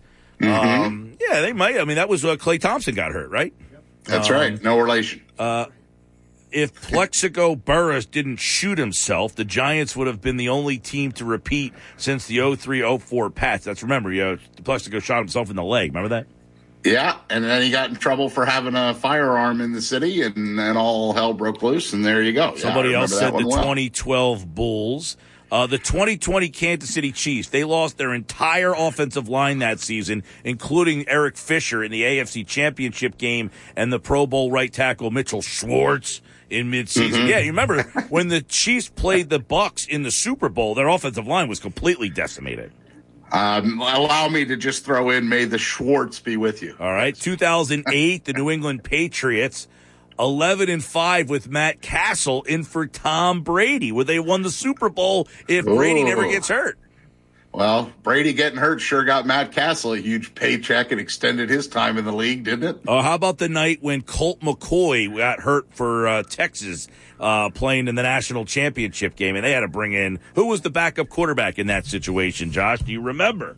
Garrett Gilbert. There you go, Garrett Oh, wow. Gilbert, a great sports bash guest, by the way. He was a great storyteller. Did you, someday you got to get on Major Applewhite just so I can hear you say Major time and time again. If a situation comes up where his name needs to be spoken on this show, we will bring it up. uh, by the way, Very how about good. the Eagles? Would they have beaten the Pats if T.O.'s 100%? But he had I mean, a monster thought- game look, anyway. I thought T.O. had a hell of a game, right? I mean, right, he had a you monster know, game. and he was in this hyperbaric chamber and all that stuff. He was he didn't throw up in the huddle. He was the one guy that uh, I think they had a Brian Dawkins golf outing in Philly yesterday. I was seeing a lot of pictures of Derrick Gunn. Uh, who happy birthday by the way he just celebrated his birthday gunner did the other day and uh, yeah i was seeing a lot of old eagles faces All right, all the- playing golf Uh, the 2020 49ers would have easily made the playoffs in a weak NFC, and they were competitive against some of the top teams, even with all the injuries that they had. That was uh, two years ago. They got they, they got they did get decimated by injury. Yep, I agree. Yeah, no, it's a good topic and it's a good question because there's there's a lot of what ifs and what could be and what could have been and you know, I, again, I instantly went to that year that Tim Kerr's shoulder could stay in its socket, but but there's all kinds of examples out there. All right. So uh, the question there was, and you guys can play along, keep them coming 609 403 0973 609 403 0973. Name a team from sports history that would have definitely won the title if not for injury. Okay. That was number one. Now, number two on the list of questions I had for you, PT. Now, Yes, sir. probably be a great question for you. Mm, okay. All right. Because I answered the question. Name All a right. random sporting event that only you remember, but everybody else has forgotten. Name a random sporting event that only I remember that everyone else has forgotten. A random sporting event. Right. A game or an event that will forever stick in your mind for whatever reason that you remember, but everybody else listening has Can, forgotten. can, can I go obscure to like the time that I went to the Philadelphia Bulldogs roller hockey game and sat next to Brian Baldinger and met him for the first time at the Spectrum. And then when it was done, we went over to the Stadium Holiday Inn where the after party was going to be. And I was drinking beers with Tony Danza. Can I go to that story? Yeah, sure. Why not? That's pretty random. That's better than mine for sure. and it's certainly obscure. Nobody remembers that team. Oh man, yeah. I mean, I went with uh, the nineteen, uh, the twenty, the two thousand seven backyard brawl when Pitt beat West Virginia thirteen to nine. It was one of the worst sporting nights of my entire existence in my life. I So hated that to- night more than anything ever. Any sporting event that we I've ever lost, ever. Any game I've ever had any interest in, that loss was the worst loss ever. Ever. Wow. The guy that I went to the Phillies with last night, one of the one of our foursome, uh, he did his. In fact, you used to stay at his house back when we had the Margate uh, mansion, if you will. But he he did his undergrad at Villanova, but he did his law. He went to law school at Pitt, and he said something about Pittsburgh or, or his time in Pittsburgh or something like. I think we were talking about Mike Lange of all people, uh, the former Penguins hockey announcer. Um, and so uh, He uh, beat him said- like a wretched mule. that's right. Uh, scratch my back with a hacksaw. Uh, but he said something about Pitt, and I turned to him and told him what your response is off the air. Yeah. Anytime you hear Pitt brought up, so he he enjoyed that. He laughed at that audibly. Yeah, well, that night, well, for now, I was at the, now, the the worst game I was ever at, the worst loss I was ever at. There's uh, two of them, maybe. One, you and I were at together, right? No, you weren't there. Um, when the Phillies lost and Ryan Howard had the Achilles tear and he goes down. All right. Yeah. That was the worst, one of the worst losses I've ever been to in person. But the other one was the Eagles lost in the NFC Championship game to the Carolina Panthers. The Ricky Manning Jr. throwing uh, Todd Pinkston around like a rag doll. That- was that Mm-hmm. Game was horrible to be there. Now I was at a game when I was a kid. The Eagles played the Rams in the playoffs. Jim Everett threw a touchdown to like Flipper Anderson at the vet, and he caught the ball and he just kept running up the tunnel, and it was just like a blowout city. So those are like there some was of a the year losses. the Eagles lost in the playoffs to the Rams, and the Eagles had a really good team, and it was New Year's Eve too, because I remember that the game was at the Vet at New Year's. The Rams were the wild card team, the Eagles were the better team. They were supposed to win. The Rams came in and won the game, And then when it was finished, I was like, That was it. It's New Year's Eve. I guess it's time to go get bombed. try, try to forget the final score. All right, a couple more text messages coming in. How about guys in 91 when the Eagles had Randall Cunningham when Bryce Paup took him out? Oh yeah, Bryce Paup hit him in the against Green Bay. Uh, yeah, I mean, because it's not like Randall. It, you just had to have somebody serviceable, right? Yeah, and they just had nobody. couldn't They had nobody. Jim It- it was McMahon, Pat Ryan, Pat Brad Ryan. Oh, Aesop's. Gable. Brad Goebel is uh, Pat Ryan, the guy that the that Kotite brought in from the like construction site. I think so. he, he was like doing wood carpentry and hammering a nail. And Jack Kemp. They said, "Hey Ryan, there's a coach on the phone for you." Jack Kemper. Jack Kemp, uh, Jack Kemp or J- Jack, what was the uh, Jeff Kemp was the kid, right? Yeah, something like that. Yeah. One of the, his dad was like a senator or something. Yeah, Jim McMahon was the quarterback, and he was all right. Yeah. And then he got hurt, and then they just like, you know, fell apart. Did I Um, tell you my Matt impressions when I Jim Jim Matt McMahon? Ca- by the way, Matt Kavanaugh was he one of them? Oh, Matt Kavanaugh. I think so. Yeah, he ended up doing better as a coordinator, didn't he? So it was Jeff Kemp, who's I the son Jeff of Kemp. Jack Kemp. Jeff Kemp. Son of Jack Kemp. You got Yeah. Jim McMahon, you got Pat Ryan, and Brad Goebel. That is correct. Okay. Bobby and, a, Hall, Brister. and a Hall of Fame defense. Uh, some That more just uh, wanted their quarterback to do something. guys. What if uh, Stevens never laid out Lindros? Yeah, well, keep your head up, 88. You know, Yeah.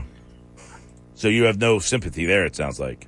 Well, it's interesting. I, I, I like Eric as a person now. I, I you know, and I, I think back then, like people got mesmerized. Look, the guy, he had such potential if his parents didn't interfere and get involved. You know, and uh, there was really bad blood for a long time. And it, it's there. There's a great story of unrealized potential. You know what Uh, I mean? Last one. Gil, ironically, my friend and I, both from Paulsboro, were just talking about this game. Rams versus Eagles, 1989 playoffs. Flipper ran through the tunnel the next week against the Giants to put them in the NFC title game.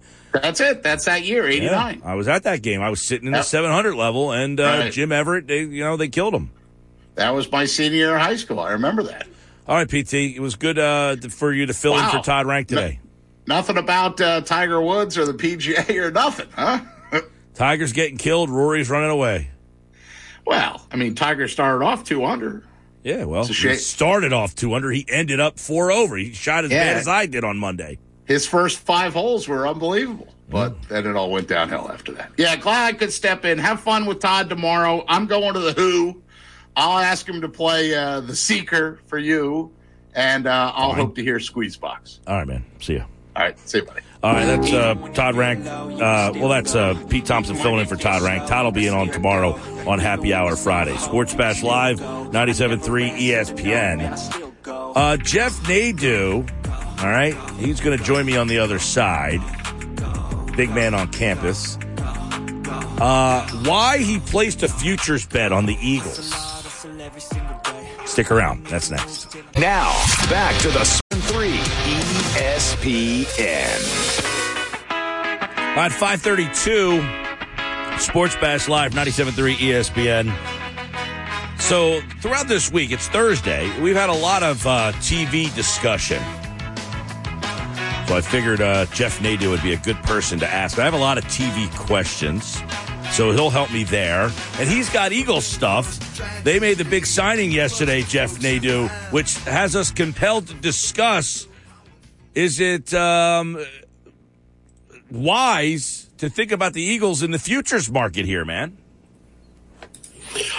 I mean, I think it is, Mike. Uh, you know, when you look at kind of where they are and where they're positioned, I mean, the thought process is with most fans and really with betters alike, the thought process is the Eagles are, the, the favorite in the NFC East at this point. I think they're better on defense on paper than the Dallas Cowboys. I think offensively they can match up. It really is going to come down to Jalen Hurts. Look, if Jalen Hurts plays at a high level, this team could go to the Super Bowl. They're very star studded on the offense and defense. Um, you know, it makes me wonder, Mike, and I, I hate to be this guy, but I'm going to mention it. You imagine if the Eagles took Kyle Hamilton and maybe took a defensive tackle in the second round as opposed to a backup center? How would you feel? Would you feel better? Would you feel the same? Would you feel, you know, worse? I have to wonder. Look, I know people love Jordan Davis. I guess for me, that more is why for me when I look at it now, you could have the best secondary in football, arguably, with, with know, someone like Hamilton at the back. But right now, I think you have to look at the Eagles kind of in that second tier role. You're going to get a great price on them. Uh, quite frankly, you're not going to have to pay uh, 10, 12 to 1. You look at right now in the market, you know, after the trade yesterday, the Eagles are sitting at 30 to 1. They're right there with Arizona, Minnesota, Tennessee, teams like that. I feel like that's a great price on the Eagles, especially if you believe they can make the playoffs. So you jumped in on that uh, on that price for Philadelphia because I guess one of the questions is, are they now the favorite in the NFC East? You know, and if that's the case, now you get a home playoff game. You get a, you get that opportunity to play at home in the playoffs instead of having to play on the road like last year in Tampa Bay. It's integral that if they want to make a run, I think we saw obviously in the Super Bowl year how important it is to have you know, a home playoff game, right? Or multiple playoff games.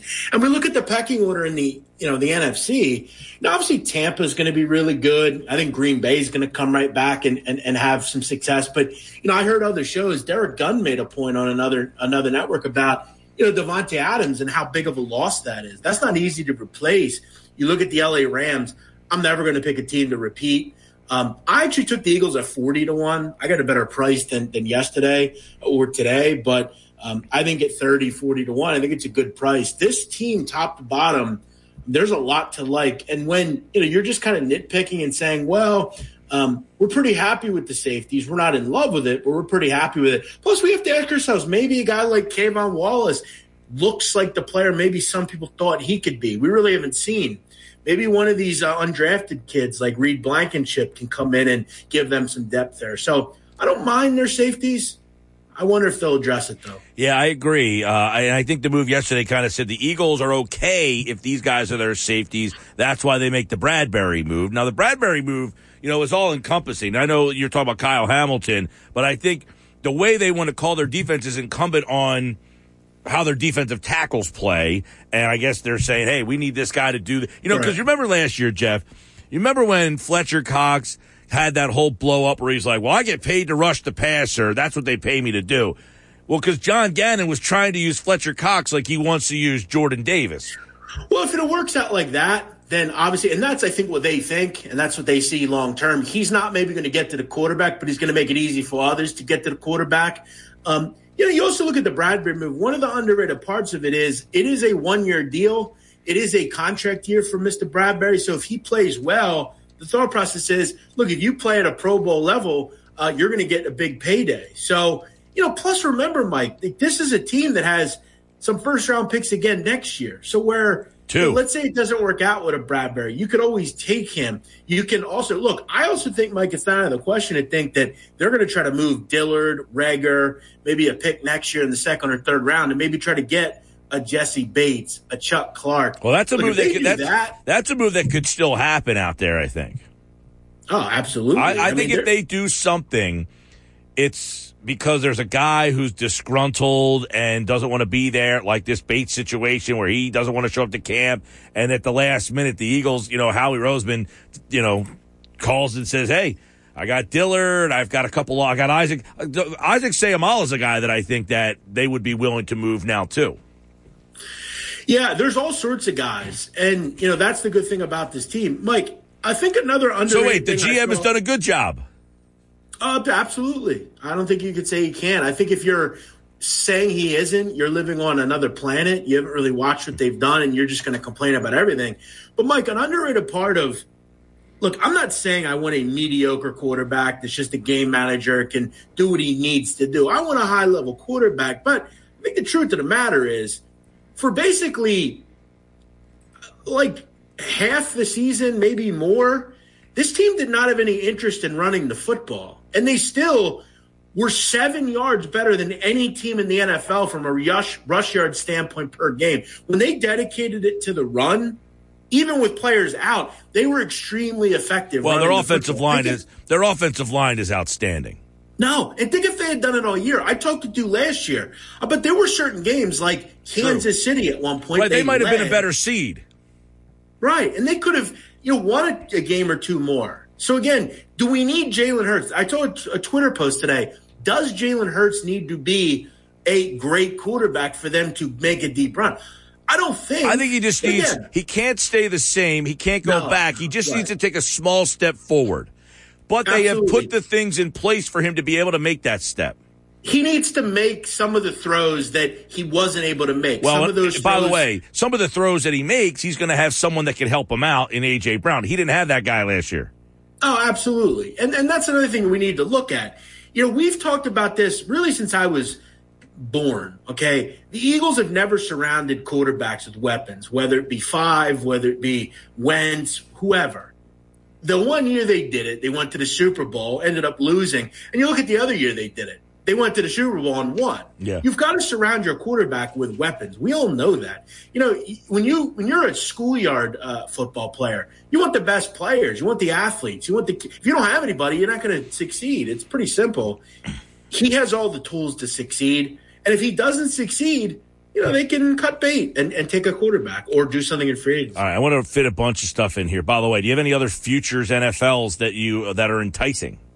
Yeah, I played the Chargers. I'm going to keep, you know, I'm going to keep kind of falling in love with this team in the offseason every year.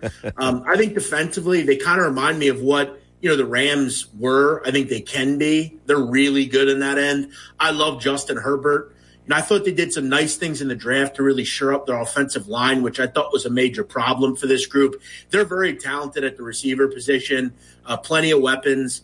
Um, they have a nice little price, around 20 to 1. I think in the AFC, I'm pretty high on the uh, LA Rams or LA Chargers, especially with the Chiefs taking a step back and losing Tyreek Hill. All right, um, let me ask you a couple of my TV thoughts here. Okay, you're a TV Okay. aficionado, I would say, correct? I try to be. Okay, well, it's more than I would say. But So- the stuff I like. Now I know you didn't like Ozark. No, I did not. Okay, so keep that, keep your opinion of the ending or the the seven Yeah, I- I out of it.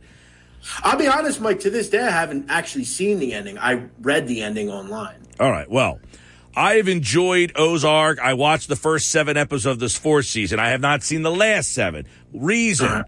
I started watching The Blacklist, and now I'm in the fourth season. I I just ended the fourth season. So do I keep going on the Blacklist, or am I? Do I have to go now and finish these seven episodes of Ozark and then go back to the black? I can't go all the way through the blacklist before I watch these seven episodes, right? I got to get those seven episodes done. Let me ask you, Mike. What show do you like more? Uh, I mean, I like Blacklist, but I, I'm so in, like I'm, I'm at the end of the line at Ozark. There's only seven episodes left. Yeah, so you watch the end. Look, Mike. To me, I would tell you right now. Did- now, did you watch Ozark's any- Blacklist? I have not. No. Okay. James I don't Spader. Ozark's any good personally, so I, I wouldn't. You know, there are certain shows like for me, another show that I didn't. I mean, I thought it was good for like a season or two. I stopped watching Succession as well. I- It just it, it lost a lot of interest to me. There's not enough going on. Um, I guess for me, and maybe this is why I shouldn't be called an aficionado when it comes to TV. I can't stand TV that gets fake. It becomes because if you're going to continue to sell to us that this is a real portrayal, this is something that is based on something. So you don't like Um, winning time? No, well, that's another thing. I mean, I just you could just watch it and say this is super cringy and corny. Very campy. know? I, I- I'm more into like you know real events. If you're going to base something on real events, you know, like Breaking Bad. I think that's one of the knocks on Breaking Bad. It just got just got too hard to believe. Sons of Anarchy, another one. Sons of Anarchy was a great show, but towards the end, it just got hard to believe. Yeah, a lot of Just- like, like oh, okay. So speaking of Breaking Bad, so I just started Better Call Saul. I'm into season two right now. Did you see that? You know, I watched. I, I have to get to Better Call Saul, but I, I have this kind of thing where I very rarely watch a show, and that just finished, right? Or it's about to finish. It's finishing this season. Yeah. Yeah, I'm a big fan of um, if if the show's not put out right away. I like to wait till it's done and then rewatch it. The only show that I'm actively watching from week to week uh, is We Own the City, which is only a six part docu- uh, miniseries. Mm-hmm. So uh, I'll wait for Better Call Saul to complete and then I'll watch it. Well, see, but like- I have watched the first episode. Well, I, I like. I started Better Call Saul like when it first came out, and I only got through three or so episodes, and it's been like however many years now, four or five. And then I was like, you know what? I really wanted to go see it, so I started it. Now I'm in the second season, but I also got the Blacklist going. Now the Blacklist, started like 2013. I'm in season four. They're still there's still first run episodes on. They're going to have season 10 coming out next year or something. Yeah, I think to me that's way too long for a show. I think a show's kind of shelf life is five or six seasons. That could even be too long. Um, the shows that know when to stop at the right time, like The Wire, I think that's kind of the best show ever made, just because of also the fact that it didn't go too long. They didn't continue with stupid films or prequels or sequels. They just kept it to five seasons, and that was it. Yeah, the um, so the uh, the other one. Uh, so there's a lot going on. There's a lot of stuff out there. People keep throwing me stuff, but I was like, I can't take any more on. I'm going blacklist, and I made a I made a pack. I'm going to go to the end of season four. When I get to the end of season four, which I now have, I'm going to hit the pause button on blacklist. Go to the seven episodes of Ozark. Take care of that. Then I'll go back to the blacklist. That's how I'm going to do this. Fair enough. I mean, I, I, I, feel like you go with whatever one you like better. Uh, like I said, I, I, I, didn't find Ozark to be, you know, I thought it got really poor after like a season or two. But um, yeah, yeah. I mean, it, it's really what you you want to watch. All right. So what do you have? What what are your uh, TV takes right now? Yeah. So right now, I'm I'm I'm obviously I'm watching this We Own the City. It's it's terrific. Um, What's that on? I'm very uh, caught up with. This is all based on real events, and I know a lot about the case that they're that they're they're. Is that a Netflix? In. No, HBO Max. Oh, all these HBO Max are killing me. Mike, I got to give you my between you and me. I got to give you my login so you can watch these shows.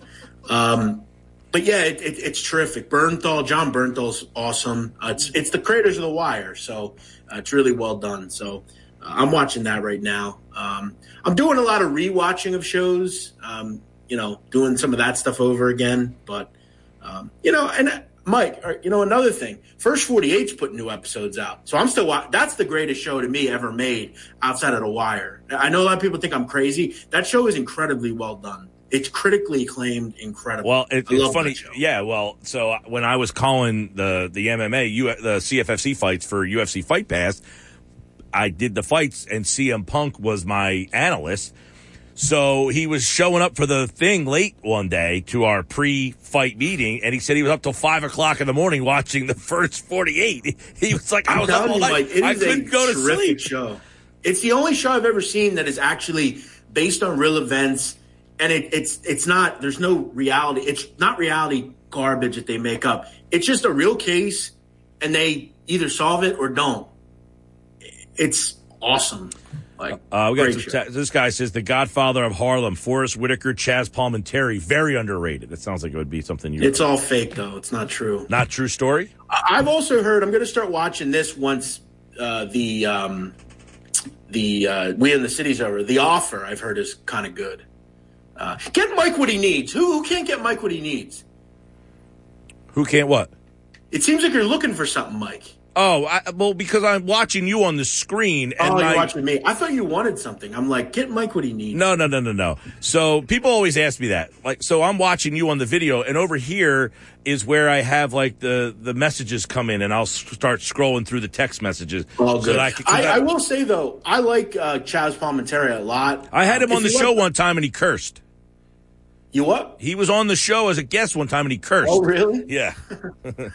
That's funny. He's not a cursing guy, it seems like. But no, I, I Godfather of Harlem is just for a mafia aficionado and, and a crime aficionado. It's it's it's pretty rough. I think. All right. So how's the sit down? You still rolling with it? Sit down's great, man. About sixty episodes in, I continue 60. to crank stuff out, get more people. I'm over a million and a half listens. So yeah, it's, it's a good show, and, and, we're happy with it. All right. Well, college football, uh, that story is bizarre, huh? I'm already I'm already knee deep in the season. Listen, good for Jimbo Fisher, Nick the narcissist. I'm tired of this guy. Um, you know, constantly. I agree. I agree. But Jimbo Fisher's acting like he is a like a like a, like a part of a choir. Come on, dude. You got no, you, are hundred percent absolved of any wrongdoing in your program. We're throwing stones in glass houses. Here. Yeah, come on, man. Hello, Kettle. Did you just call my name's Pot? Did you just call me Black? Come on, dude. All right, Absolutely. Jeff Nadu, the podcast, the sit down at Jeff Nadu on Twitter. Big man on campus. We'll have college football season less than hundred days away. I'll talk to you, man. Thanks, Mike. All right, there we go. Uh, he's got the futures bet on the Eagles, baby. Eagles. He got him at what? 40 to 1, he said. Get out there and make that dough, yo. All right, we'll close out the show next. Now, back with Mike Gill on 97.3 ESPN, South Jersey's sports leader. All right, we're getting ready to wrap up the show on a Thursday. I'll be back tomorrow for happy hour Friday. We're busy on Friday. Mike McGarry will be here. Ryan, Todd Rank tomorrow as well. Now tonight we got Heat and Celtics. Um, Smart's back, Horford's back.